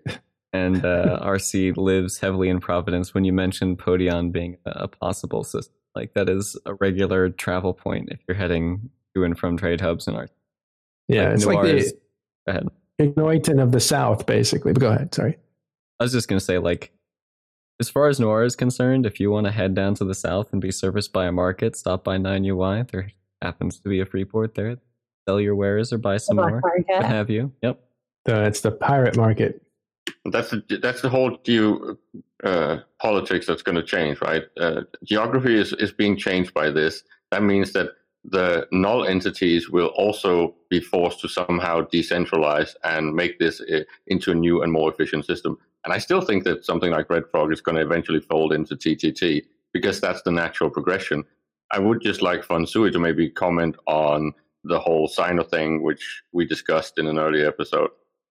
Which which one? Uh, it's just uh, Quantum is pointing out that the, some of these things should be uh, more like proper uh, security and not this uh, fake uh, low and fake, fake null. Oh yeah. So we we discussed in the past that uh, the the null security spaces that are being created by the invasion by final liminalities are not true nullsec. They're trigsec. They uh, it, it it is only the removal of uh, crime watch, which means there's no bubbles, no bushes, no bombs, and no cynos. Well, there's Cynos if it was originally low sec. Yes, if it was if it was originally Because low sec systems are also invaded at the same rate as high sec systems. yes. So, So- it basically retains the properties of its original security status minus Concord gate guns and security status hits when it turns null. Yeah, it's just it's just a crime watch system that is impacted and nothing. Although else. in first liminality, you see clone soldier rats when it's low sec. I did I had heard that actually. Yeah, you see clone soldier rats in the belt. The, the low sec only rats to drop the security tags. You see them in the belts in low sec. So we were we were discussing what these systems should be. Um, they ended up this way because this is what was practical in terms of manpower, you know, dev hours, etc. This is what they were able to code, and uh, a full security status change wasn't practical. But we've kind of discovered something new here, and uh, I'm interested in the the both the Edencom and Triglavian players' thoughts on what those like what the rules should be. A should they stay the way should they stay the way they are, or or should do you want it to become full nullsec? I would say more people than not. Um, and like, it, like by more people than not, I mean maybe 55, 45, like not overwhelming. Um, like there being space that is freely engageable with no hot drops. Um, but a lot of people want to use bushes and, and bubbles and stuff. Yeah. Some people The don't four- like bubbles, but the four like specific, yeah, the four specific restrictions that that are on the table here are bubbles, bushes, bombs, and cynos. Those are the four things that we, you know, in, in the case of high sex systems that became null. Right. That's what's on the table here. So, do we want all of them? Do we want some of them? I will say, if you put industrial cynos back into Niarja, Amarr totally fine. Uh, Yeah. They can Is it right still through. a thing where you can um, bastion a marauder on a gate and it will bounce the jump freighters before they can jump? Or has that been fixed? That sounds really niche. I mean, I'm Don't thinking know. if we're going to start like having a bunch of jump freighters come into Niarja and you know exactly where they're going, it's going to be a constant flow. Someone's going to do it. But I do like the idea of there being some like fighting space where you can't hot drop, you can't use caps because there's so much of the fighting res- revolves around the capital fleets in low and null sec. All right. Um, we were going to jump to nullsec uh, issues and actually a little bit of wormhole stuff since we just had a second episode of the uh, Noicus connection with uh, Tiberius. He had to leave, unfortunately, but check that out. That'll be on YouTube today, and we're going to release it as a podcast on your Talking Stations podcast. So you'll probably hear it with uh, this one if you're just listening to the podcast. Uh, as far as uh, the MER, are we able to bring up some of those charts, Artemis? I know it's short notice. Maybe we can't grab those. Uh, but are there any highlights that you want to point to, any of you guys, uh, on the MER that's uh, interesting? I mean, aside from Oasa, Yeah, MER is the monthly economic report, and it's just come out for the last month. Uh, and I'm wondering if we saw anything there. Caleb, you shot first with. Caleb shot first with Oasa. What's going on with Oasa? uh, I, I'm- I, I, I don't think I, I should uh, do any conclusive uh, comments, but uh, damn, there's a lot of productivity going on down there. Uh, as far as NPC ratting, they're uh, what were they at? Some trillions. They're over yeah, they're at six the top by far. Over that, six that, trillion. that, that looks like some some delve numbers, and it's like crazy. Okay, so why why wasn't there a secret criticism when Delve was doing it? Uh, now that they're doing it, are there more people in Delve? Is Well, it's it's more the whole who is doing it and uh, how long have they been there, and uh, it's you know what it is. So uh, you can say it if you want. I'm not. Okay. For sake of the audience, catching up on what what are what's being talked about because it's talking in stations, right? Like, what are some of the secret things that people are saying behind the scenes? And one of the criticisms is that uh, Oasa is dominated right now uh, by fraternity, and fraternity is essentially harvesting the heck out of that place, running a bunch of uh, ratting uh, missions. So their income is enormous right now, as you can see, six trillion in the last month alone, just from that kind of behavior. And and it, this okay. Chad is already mentioning bots, right? This bot is in all groups. There are also potentially RMT is in all groups. There's also uh, shitlords. Uh, Let's not talk about groups. Let's just talk about the scale of this. This is like explosive, and that amount of wealth generation is just something that uh, triggers my spidey sense. And uh, Well, I, I, I'm I'm expecting. Uh, well, well, of course, uh, everyone is blue, so it could be happening everywhere. It's just uh, remarkable that it's only happening or mostly happening in Oasa. But, but what's changed? There's a, a war that's occupying Horde, and uh, certainly Test, and certainly uh, Delve is shut down for the most part. I don't think they registered too high on the list.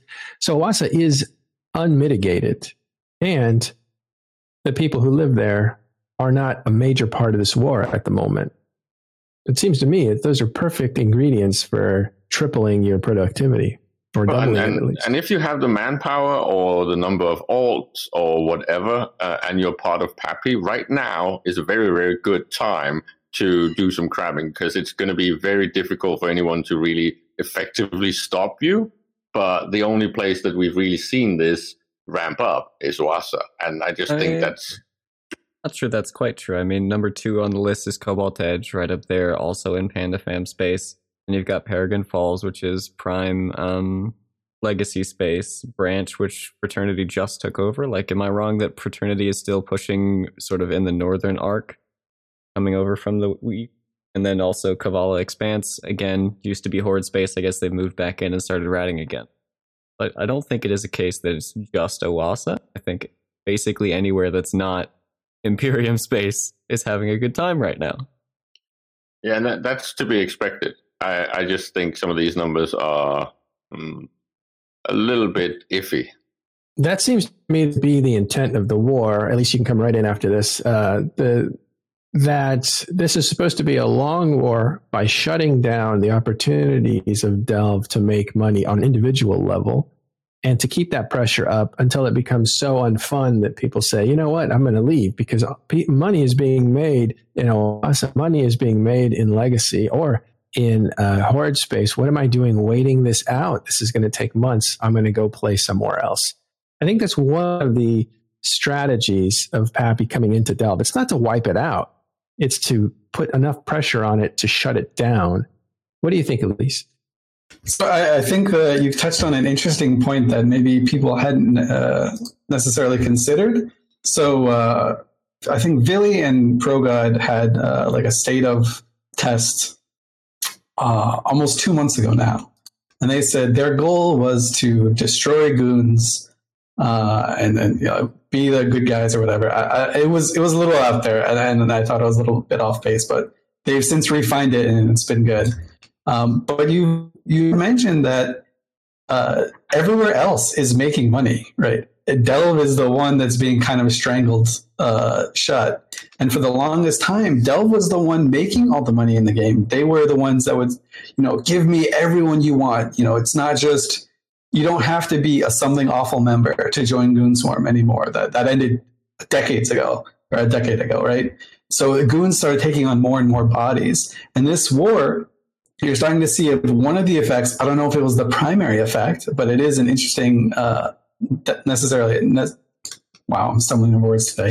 it is an interesting effect where some of these people are saying, the people who just joined to make money are saying, well, I can't make money anymore. I'm going to go somewhere else. It's a small trickle. It's a very small trickle, but a small trickle over the course of a year um, would be pretty significant, right? So you're letting, uh, and we talked about this before. I think everyone fighting in this war recognizes that fraternity are the huge winners. No matter what happens, uh, goons die, fraternity wins. Test dies, fraternity wins. Stalemate, fraternity wins.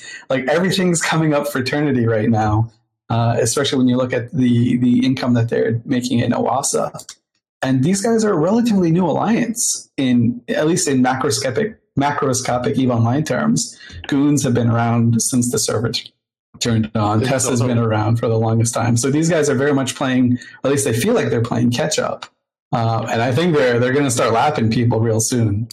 Yeah, this is also why it was so funny when really uh, countered my argument with what are they going to gain? I was like, well, you can see what they're going to gain. It's very obvious. Uh, the, they're gaining uh, wealth, I guess.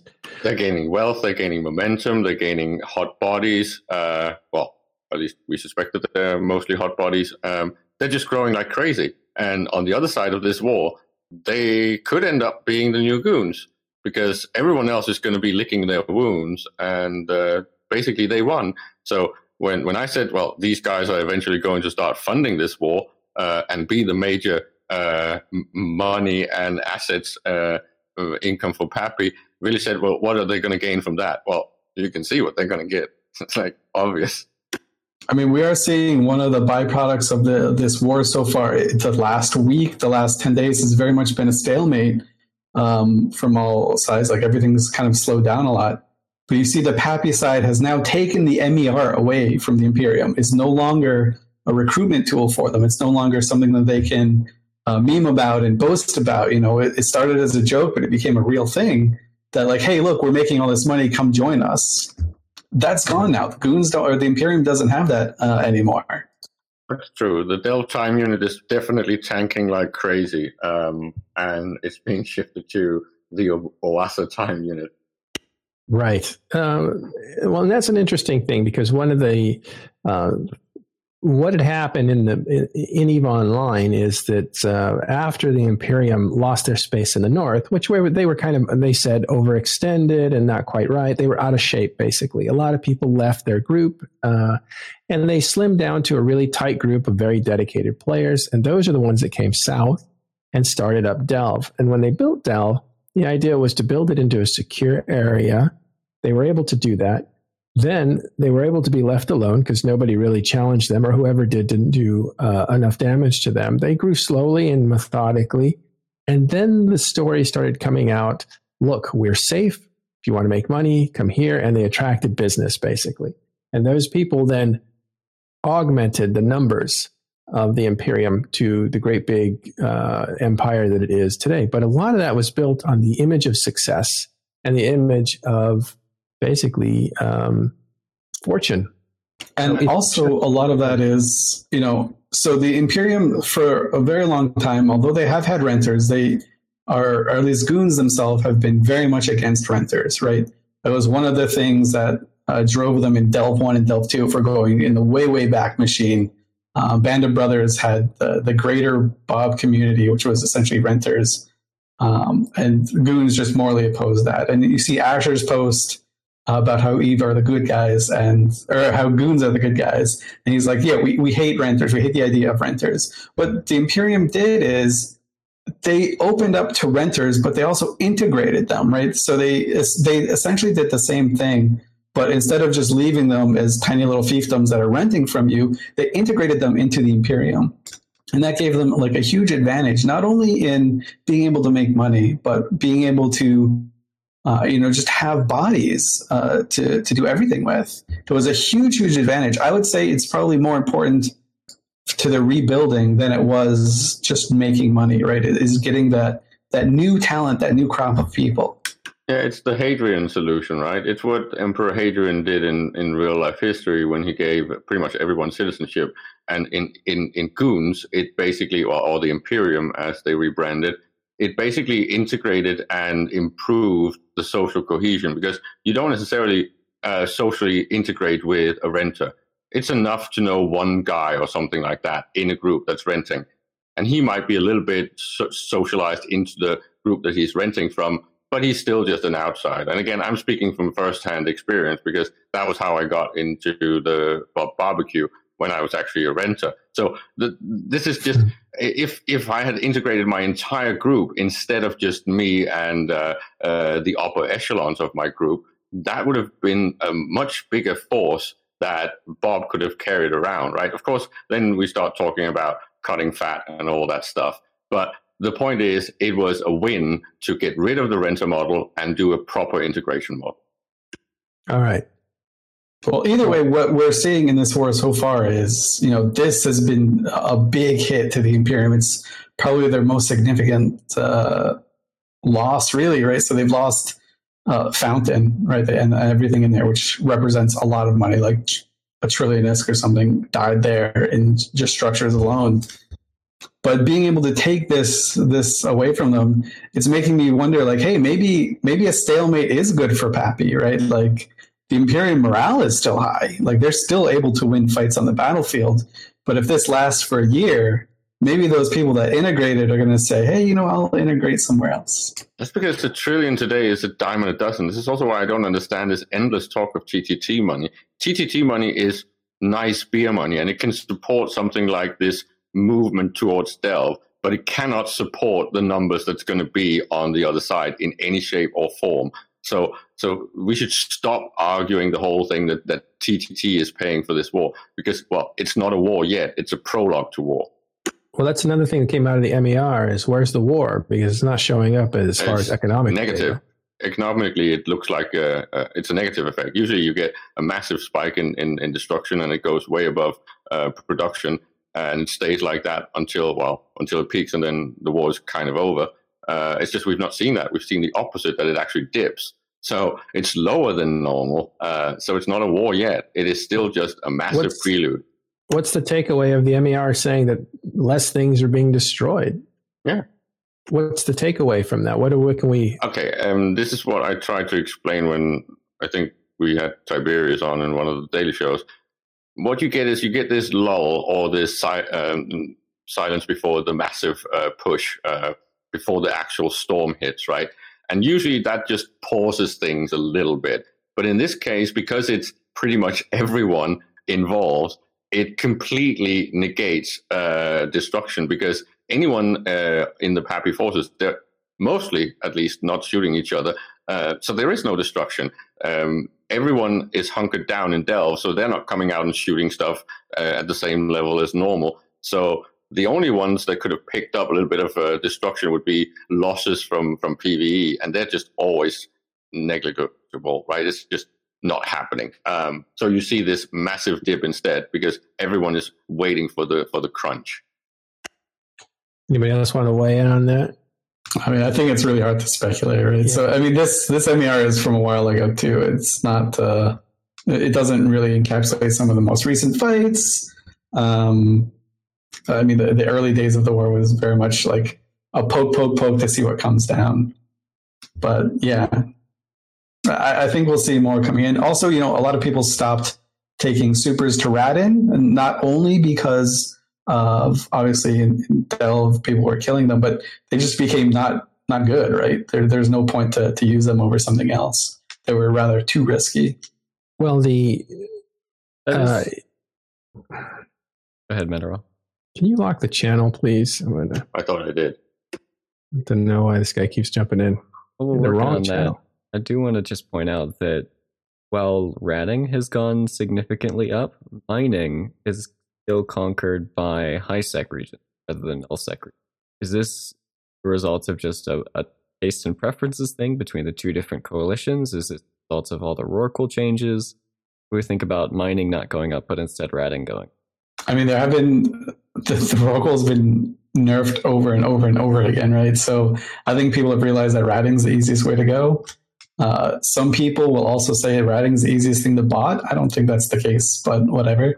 Um, there's always been, and, and I, I did want to address this a little bit, and, and people might accuse me of like fanboying fraternity or whatever, but um, there's always when there is a language barrier and a cultural barrier between two groups one like one group always says the other one because they have no insight onto what they're doing because there are these cultural barriers. They say oh these guys must be botting. Uh, and I, think it's not something we just let linger out there. When i was um, like when i was playing eve in the 2008 era 2008 to 2012 everyone was like oh drf they're all botting. They're, they're all botters. All those russians are botters. And it turned out that there were some real bad people in there. There were some people ISK, uh, selling ISK in there, but they weren't all botters, right? Like the same like numbers happened when uh, like Europeans and Americans moved into that same region, right? They were able to pump out the same amount uh, of wealth. So I, I do want to just caution people when they say, "Oh, all fraternities are botters." That's why they get the the, the big numbers on the MER. things with the fraternity space up in like Oasa it's like there's no nearby NPC null to like store dreads in, and like they, it's a lot harder to attack with any real force. Yeah, it's got good true sec. I'm sure there are. Lot, I'm sure there are some bad apples in there. I have no doubt. I'm not saying there are no botters in fraternity, but I'm just saying because I keep seeing people in chat say, "Oh, the only reason is is botting. They're they're just all botting." I don't think that's necessarily the case. They also have like a policy where like you have like one person in the standing fleet and like one rather and like everybody has to like have something like that i think the the simplest way to counter the botting argument is that botters don't pvp and i don't think anyone can discount fraternities I will say, so someone says, "Oh, they're all botting for sure." Have you ever roamed the region? Yeah, I have. Unfortunately, anytime you come into the local, they're all safe. Anytime you go through a choke point system, the next five systems are safe. Um, I you can do that without botting, right? That happens in Imperium space as well. That happens in. They also uh, respond with overwhelming force to anybody poking in that area. Like you, you yeah. bring like two battle cruisers, and all of a sudden a Titan and like uh, 400 things bridge onto you. Yeah, it's it's a notoriously unfun place to yeah. roam because they will camp you for six hours. They will literally spend six hours camping you. If you're like, oh, we'll just duck, duck into the side system, wait a few minutes, then come out again. They will stay there camping that gate for six hours. They really do. They really do. I'm impressed. Okay, just, just to defend myself a little bit, because chat is going a little bit bonkers saying that I can't say that it's not a war yet because that's me spinning. Well, it's really not because Willy has said this himself. It's not really a war yet. It's a prologue to a war, and we're only in one of his, his moon phases. I don't know. Uh, but the point is, it's not started yet because the numbers are saying it's not started yet. It's not. It's not me trying to spin a narrative. It's just what the numbers are showing us. This is the glassing of fountain, everyone. This isn't actually. Get that out there. nice comparison. Well, okay, so let's actually move into nullsec from the monthly economic report. Um, what are some of the things? This last week has been kind of quiet. It seems like a lot of stuff has been happening since the move. We saw a giant fleet of uh, super capitals move from the south up into the north. Now that there is a whole Keepstar Road uh, from Cat to essentially Fountain, well, actually Iridia.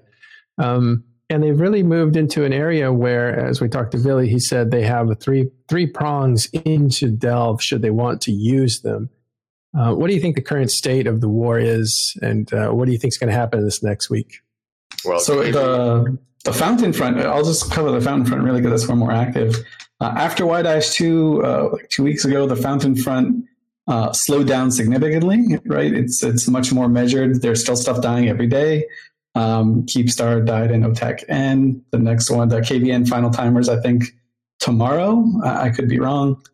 Uh, so that region is going slow, but it is uh, a slow grind where more and more infrastructure is dying. I think 10 uh, like significant, which is like Fortizar or, or higher citadels have died in the week. Um, so it's it's much more slow and measured, but PanFam uh, and that entire group over there on the fountain front are very much just like doing a slow march towards Y-2. Uh, in Quirius, like that area has like started to have a little bit of moments, uh, a little, a few little sparks. So that's one of the prongs that that Willy has mentioned, right? There's a, the fountain prong, there's the prong, there's the Aquarius prong, and then there's another one just like right on the edge where they meet in Period Basis. So the G magic prong. It looks Well, like I think, the uh, Imperium has been dropping a bunch of Athanors and Esoteria and Impass and generally in Legacy Space. Happened upon all of those lost mails today. Yeah, Boat came on last week and was like, "Oh, we dropped 69 of them for for the memes. Um, that was their their big like that that was their version of warfare. Right, is making you grind a structure. Ha ha ha ha ha. Uh, those have I think all been cleared up by now. It's a poop bomb. yeah, Well, uh, okay, Sure, and, and, structures is a pain in the ass. and and and to be fair, um, the interesting thing from my perspective, and I know that half of uh, chat might get tr- triggered by this, is that there's a fast momentum of the prologue to war that Willie was also pointing out when he was uh, on the show that he was surprised that it had actually gone uh, so fast and that the fountain was already pretty much done. And what then happened in my narrative is that the last few keep stars kind of got a little bit uh, defended, and then the KVN catastrophe hit, and the momentum kind of got lost a little bit. Otherwise, they should be on the way into Delve by now, in my opinion. And I think that was also what uh, Billy was expecting, because that's what the the the prognosis was saying. But mm, YTAC two, that whole oops, uh, and then the KVN just after with the server uh, node crashing, that pretty much uh, halted that no momentum a bit. So now they have to finish those two before they want to do their final approach in one of those three locations that you're talking about. On the Imperium side, they've defended themselves uh, uh, lately, and there hasn't been much progress since. Is there a way of looking at this? And you might even roll Niarja into that because they participated in that and twisting it. Is there is there a sense that they at least stop momentum and are now holding everything pretty well? And is that a good thing for them? uh, morale in the Imperium, and this is me as like a quasi outsider. Right, I have a, a character in a few characters in the Imperium just to, to kind of gauge how things are going, and it's it's fun to meet other people. Um, but morale in the Imperium is high. They're like, "Ah, we we we did it!" Right. Um, two weeks ago, morale was not as high. I'm not going to say it was low, but people thought Fountain dropped way faster than it should have. Fountain was meant to like be the buffer region to delve for I think until like November-ish, right? Or maybe if you're like trying to plan it uh, and you're on the Imperium piece, you, you keep that Fountain uh, piece on the board a little bit longer than it did, and it just it got wiped out in, in three weeks, not even. So I think that gave people a little bit of pause. Uh, now that it is slowed down, as Killer mentioned, I think they're saying, okay, we're, we're getting a little bit of something out of Fountain. We're getting some buffer here. This is good. Uh, we're happy with this. So the, the morale of the Imperium is quite quite good. They they do feel like the you know it isn't it is no longer Fortress Delve, right? And, and we said this before when we were talking to Boat. The idea isn't that you'll never break down that front door. The idea is once you get in, you're going to get sucked down by all these timers, right? The narrative is changed to Delve is going to be your undoing because it is now a quagmire. Uh, you're going to get stuck in the quicksand. There's 100, 180 timers that you have to go through, which is like the, the, the thing that they keep spouting. And it's not like, hey, we're going to defend all these timers and we're going to win. It's you're going to tire yourself out trying to take them. Uh, so even if you do take them, you're going to die here. This is very nostalgic of World War Bee one and the sword fleets in Think? Saranen, and yeah, just saying. And I What are you mean, saying? We've heard obviously, I'm 100% biased, but this is exactly the same narrative once um once the Imperium moved to Saranen he won. It's we don't expect to win. We want to make this. Was it a Hell War or something like that? I don't even remember. We're gonna bore you to death. Honestly, 180 timers does sound worse than Romeo Oisa.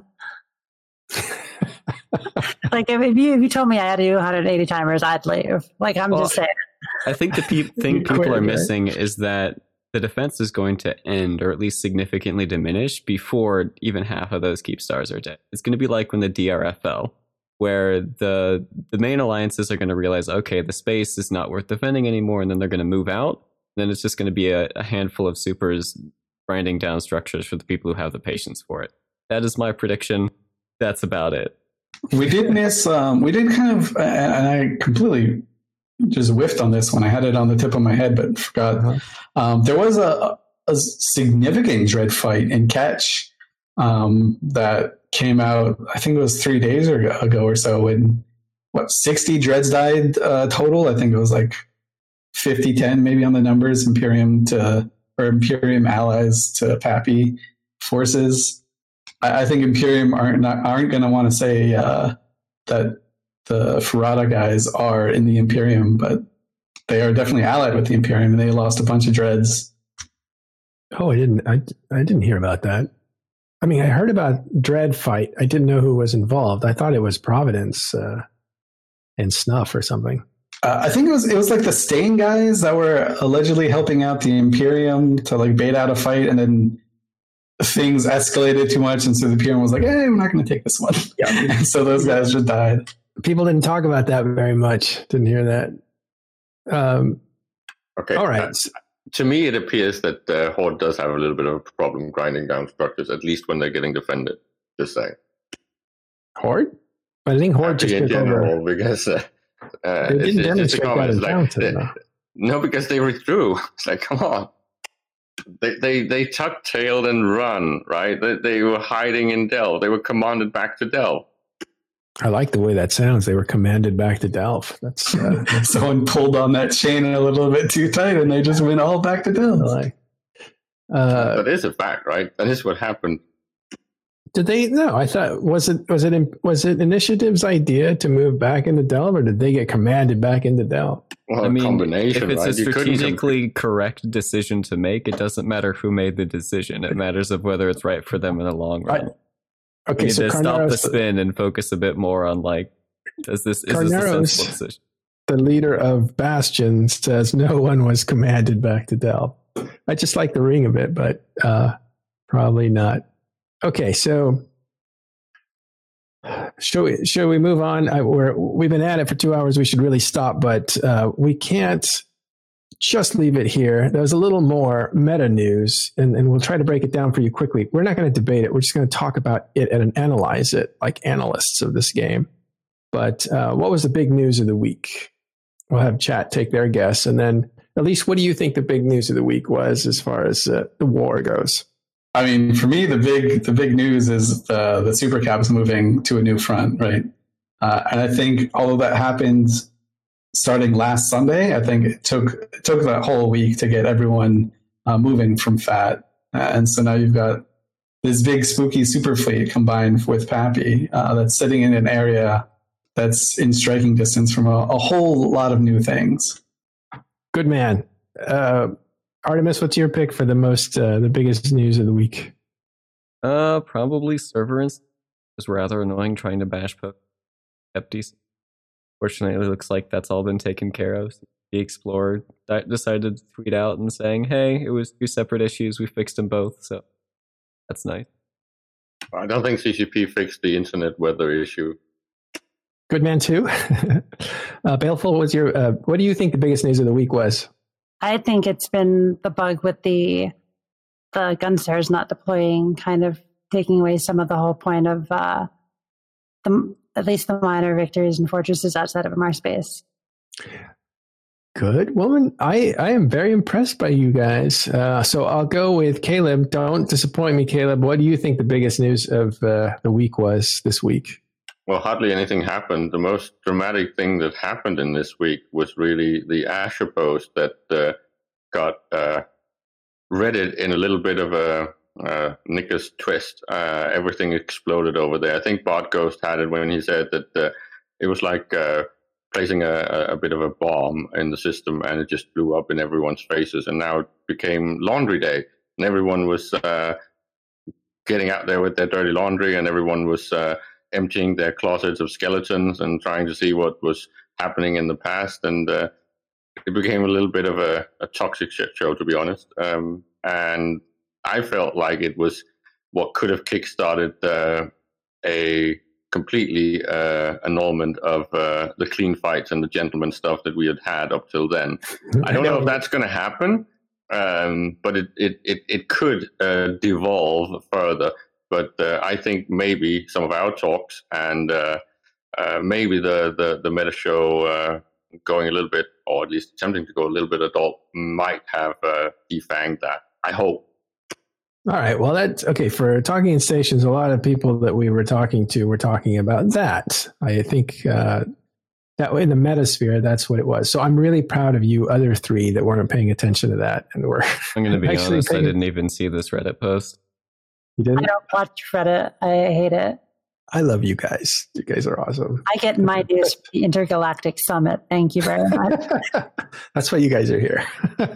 All right. Well, if you want to know more about um, the Reddit post and any of that stuff, there's uh, I'm sure it's discussed in other shows. You can also see we had a discussion on it on Thursday or Friday where uh, it kind of fell apart, really, to be frank. But uh, Caleb did his best to uh, to represent one side because the that side wasn't being represented very well. Uh, so there's a couple shows on that sort of thing. But I will say it is interesting to look at, and this is what we came away with, at least I did, is it's not what somebody says, it's the timing of when they say it, it's where they say it, and it and really what they're saying and how and, and who the actual audience is because you can talk you know when a when the president of the united states or any country speaks he's speaking say to a body of um, representatives but he's really speaking beyond them to a secondary audience which would be like the actual public and i feel like there was a little bit of that going on with the addressing of um, narratives and good guys and bad guys and you know why should you guys hate us kind of Well, uh, just just to take us back, right? Because El- Elise was there during the last one. I think Artemis uh, must have been as well. There was a similar uh, story uh, cycle, news cycle, w- with something that very much resembles this, right? I, I actually was inspired to write uh, an article back then, and it was pretty much on the same tone. It was this, okay, the the othering of the attackers, which is natural. It belongs in war. You always have to do that the othering got to a point where it was kind of nasty and then there started to come some uh, some of those articles started to come out that had this uh, well are, are goons really that bad for the game and are they really that toxic and and all that stuff of course um, you could say that uh, there was always still skeletons and and then you can point to different uh, scenarios and and uh, individuals fine um, but it was very similar um, I won't say I don't think it's a defense strategy. I think it's more the fact that when when other Eve players in on the field start treating you inhumanely um, as a non-human, then going out and saying, "Is this really fair?" I think that's that's pers- uh, personally that's that's natural, and and I think uh, uh, what we've had uh, have had during the um, initiation of this war, where everyone was trying to like speak to each other like human beings, is going away, and that's just to be expected. I just hope that it doesn't turn into some of the very toxic stuff that actually happened during uh, World War Bee uh, slash Casino Wars, because that got a little bit nasty, especially because there was an unfair player on the field. So, like with that whole point about like uh, the goons getting, like I do think actually the goons are treated uh, a little unfairly and stereotyped a little unfairly compared to the other no blocks. I mean, I'm mostly an outsider looking in, but like I see most of the big no blocks is more or less the same. Maybe one's a little makes a little more money. Maybe one has a little more power, a little more uh, amount of people but I don't think Goons are any worse for the game than any other gigantic uh, group is going to be. And every gigantic group has wonderful people. There's a lot of wonderful people in Goons. There's a lot of shitty people in Goons, but there's a lot of shitty people in Pandemic hordes, a lot of shitty people in Brave. A lot of shitty people in Test. A lot of a lot of good people in all of those alliances too. In order to become that big, you have to take both the good and the shitty people, right? Or else you don't get big. Um, but I will say that one of the one of the reasons why I like RP so much, and it's not the only reason, but people don't tend to get out of character angry at the people they're fighting. Whereas I see a lot of a lot of uh, toxicity towards like this other group who lives over there that we're killing. Uh, they're bad people IRL, and it's like no, if you didn't have an opponent in the game, the game would be fun right? You you need to have an opponent to make that story, to have that war, to have that good fight, to have that war that's memorable to have all these these moments that make Eve Eve. Like if there's nobody to shoot to be on the other side, you like there's no Eve. So I I, think um, that, hold on that separation of uh, when players are playing and themselves they're very angry because it's very personal. But if you have that extra layer of separation of rping you can kind of handle that anger because it's not So, personal. like, like Arsia hates the Triglavians. Like she made like a list calling out all the Triglavian supporters when the, the invasions kicked off and like called them like enemies to humanity and like like named and shamed and like these people are evil and but like out of character like a lot of them are wonderful people a lot of them are a lot of them like shit talk like me personally but a lot of them are wonderful fantastic people who I, I like having fights in game with and I want to have more fights in game with. And some of those fights I lose and it's still fun, right? Hmm. At least i cut you off what were you Oh yeah, no, it's fine. So uh, I, I enjoyed reading this post. It was fun. There, there was one bit. I, of course, I had to control F my name to see if there was anything in there, see if I'm still relevant. Um, Asher did point out that I did try to poach him. Uh, of course, I tried to poach him. He's a great FC. He's a great theory crafter, uh, and I love his. Um, he used to have a podcast called the Asher Hour. Amazing and it was- podcast. one of my favorite things uh, to go on because it was like very high level. Um, I guess the the net the, the cultural like thematic uh, equivalent to like the Pando uh, show uh, and Pando's uh, thing. So this was like the, the precursor to it. Yeah. So it was very fun to do, and of course, yeah, I definitely want to take him. I I don't think anyone offered him big cash. I think it's kind of like a but you're a recruiter you you pick up celebrities and yeah, I'll. I'll take any FC that I, I think that has promise. Um, I will definitely go act, actively poach, uh, or at least try to. At least that's what I did when I was much more active and when I had a lot more agency over the direction of PL. What? He tried to poach me. Yeah, I for sure tried to poach you, right? So anyone that I think that can, at least when I was running PL, anyone that I thought that could do that, I would actively try and take and, and put into my group because you know talented people that can run fleets and create content. That's what is the lifeblood of an alliance. It's not how much ISK you make. It's not uh, what where you are in the MER. It's how many people can you get to log in and how can these people be facilitated too. Uh, but I do want to point out one thing about uh, post. I think for the longest time, goons have self-identified as like not maybe not the bad guys, but Eve's bad boys, right? They, they got like the cool leather jacket, they've got the the greasy hair or whatever. In my idea, that's like a it's a it's a different kind of role playing than what I do, but it's a form of role playing. Like they're they're gonna be like the the bad the like the I'm not gonna ruin the game, I'm gonna ruin your game, right? Yeah, so I think that's how a lot of people just remember. Yeah, but it still doesn't make them like bad IRL. It it like they're playing a part. They're like being they're playing the villain. They're not like puppy kickers in real life, right? Yeah, but I think also like when we get down to it, um, I don't think there are any good guys in Eve. Like I don't think anyone that's in the nullsec. beauty of Eve. There are no such thing as good guys in Eve. Yeah, I think everyone's like kind of like in this weird gray zone. This applies to player groups. This applies to NPC groups. This applies to every faction. Like Eve is a dark universe. Everything sucks and everyone is shades of gray.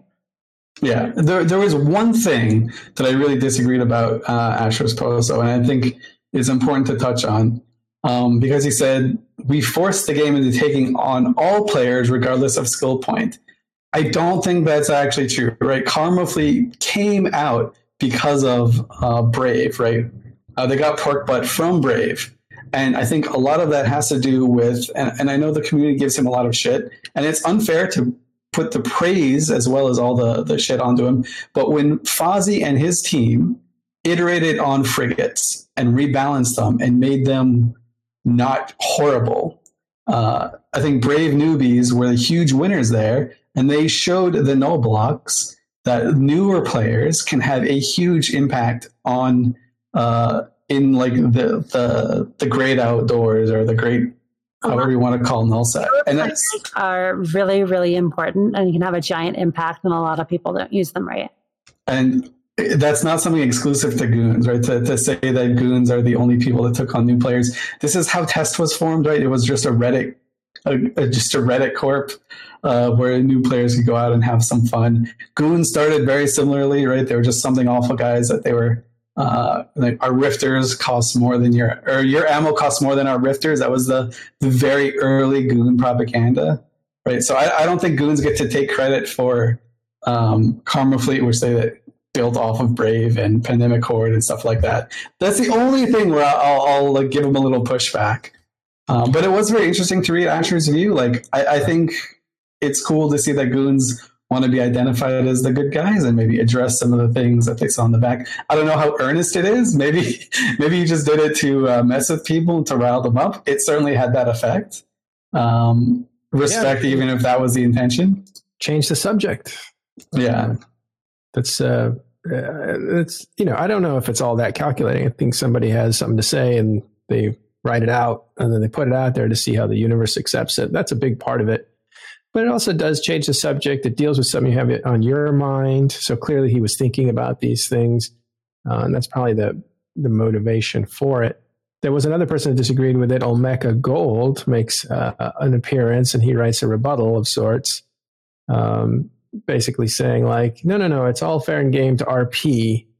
What you do, what what, what Mittani does, and the reason I bring up Mittani is because even Asher brings him up as like, okay, now that I've said that goons are the good guys, let's bring up the giant elephant in the room, Mittani, and how he does his rhetoric and his act. It's just an act, guys.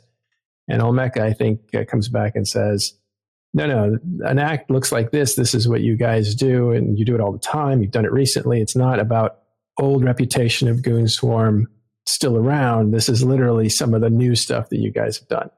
I think he, he dealt with that with a rebuttal. That was Olmeca Gold. Well, anyway, interesting. The meta um, always has a little bit extra. If Eve Online isn't enough for you, there's some stuff uh, that that players like to tug a war with uh, outside of that. My last my last question on this. Oh my God, hey Liz, what's up? Hello. Hey, we're on the air, but we're. Yeah, I I understand. What's uh, what's today? Well, we're just about finished. I was just about to wrap up. So sit right here. I'll talk to you right after the show. We'll get you on in the future. I want to go over missions if that's all right with you. Of course. Awesome. Thanks, Atlas. Okay, hang out just for a second. Um, right. So, anyway, that is uh, it. We've gone over a little bit. Um, what, what do you got going on there, uh, Artemis, behind you? Because it's backwards. Uh, for some reason, it gets switched. Um, so that it, people are seeing it backwards. It's fixed on the screen. It is the old um, DCP. I'm so bad for you, remembering his name. DCP guard. Guard, guard, yeah. You have to you have to flip it so we can see it correctly. so it has to be backwards to you. Fucking hands in the air. That's uh, or to the dance floor. Permaband back, overheating every rack. yeah, Such a good song. Friendship. I think it should be like proper for the stream now. Okay, I think Hateless was driving, so I had to move him out. I believe the uh, the quote is the best ship and Eve is the friendship, although Brad said a little bit different. After the Harbinger, After the Harbinger. You're quite disappointing, I must say.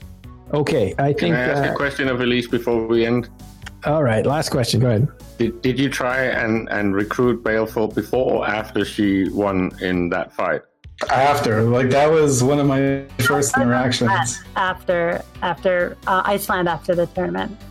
And it's still like uh, i know I, I, don't have any weight in pl anymore right? That, that, those days are gone. But i would still actively try to recruit and poach uh Baleful. you did. She's here. Yeah that's true. I did. We recruited her tis you got uh, this and she's and she's influencing me to go fight for Minmatar. So I'm I'm, uh, I'm starting to think about finally throwing in with the faction. Behave on tribal lands. Just behave in tribal lands. Yeah, and that okay. includes wild lands. Okay, all right. Uh, Artemis, thanks very much for engineering today. I really appreciate you stepping in for uh, McLeod, uh, Baleful, Caleb, uh, Elise uh, and Fonsway. Thanks for coming in and talking to us. Also, uh, we couldn't get to him. He had to run off to a fleet. Uh, but I want to say thanks to all you guys for coming in today. And thank you, the audience. That is all we have time for today. We will see you next time on Talking in Stations.